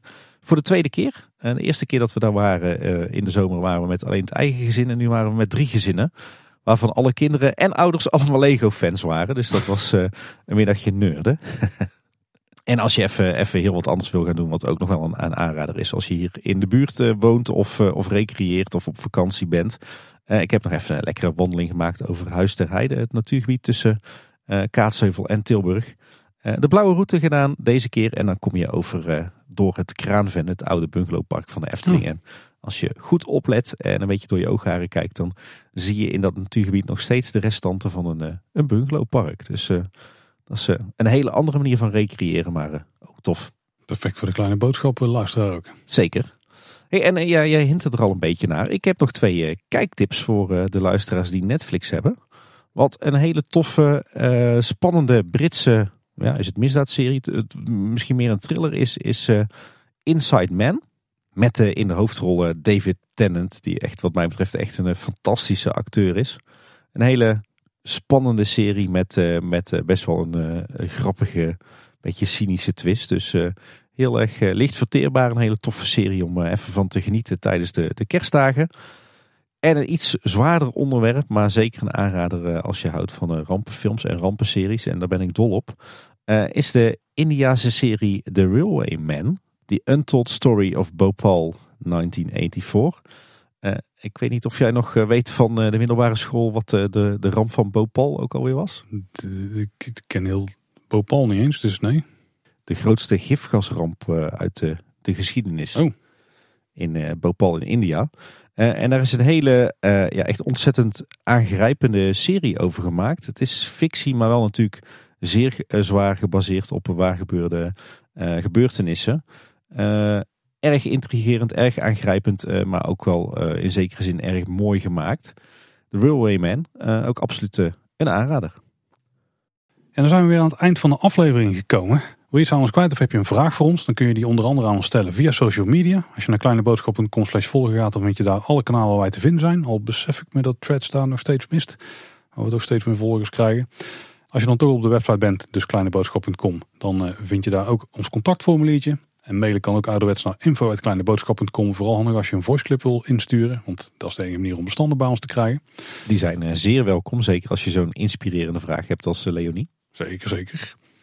Ja, en Kleine Boodschap luister je natuurlijk in je favoriete podcast app of op Spotify. En luister je ons daar nou, zorg dan dat je je abonneert. Dan mis je geen enkele aflevering. Maar we zijn ook nog gewoon te luisteren via de website. Dat is kleineboodschap.com. Daar vind je ook al onze oudere afleveringen. De afleveringen die je in onze feeds, in de podcast apps niet meer kunt luisteren. En je vindt op de show notes alle relevante linkjes per aflevering. En nou ja, onze website is natuurlijk kleineboodschap.com. Ja, we kunnen het altijd enorm waarderen als je andere mensen vertelt over het bestaan van Kleine Boodschap. Maar je kunt op sommige podcast apps ook een review achterlaten. Bijvoorbeeld op Spotify en Apple Podcasts. En op die laatste kregen we eindelijk weer een review, Tim. Een geschreven review, die zijn toch vrij zeldzaam. En die kregen we van iemand met een schitterende username, Prins A2. En in dit geval weten we dat hij Oscar heet, want hij stuurde er ook nog een mail achteraan.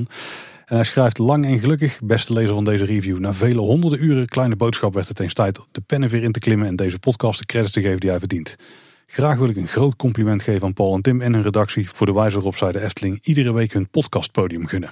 Aan iedereen die de Efteling een warm hart toedraagt, deze podcast is voor jou. Namens velen een groot welkom bij Kleine Boodschap. Nou Oscar, hartstikke bedankt voor die toffe review. Nogmaals mensen, we kunnen het altijd enorm waarderen als je een reviewtje kunt achterlaten op een van de podcastplatformen. En even ter herinnering, er staat weer een nieuwe merchandise klaar in de shop. En die kun je vinden op kleineboodschap.com/shop. Dus check daar de toffe designs die Nicky Steenkist voor ons heeft gemaakt. En als je mee wil naar de bioscoop om naar de, nou Tim, ik ga het gewoon nu zeggen, de schitterende film, het epos, de mogelijk Oscar-waardige uitvoering van een Nederlandse productie, De Legende van de Familie Vos, met ons wil gaan kijken, dan kan dat ook. Dan moet je naar kleineboodschap.com/bios. Ja, laten we er zaterdagavond 3 februari er een ontzettend gezellige avond met z'n allen van maken. Het zou tof zijn als jullie erbij zijn. En dan gaan we nu echt afronden, Tim. Ja, voordat het zover is wil ik toch nog even zeggen, laten we er met z'n allen een heel mooi, wonderlijk Eftelingjaar van maken in 2024. Daar ben ik helemaal voor. Dat was weer voor deze week. Bedankt voor het luisteren. Tot de volgende keer. En houdoe. Houdoe waar. Die zou trouwens ook leuk op een shirt staan.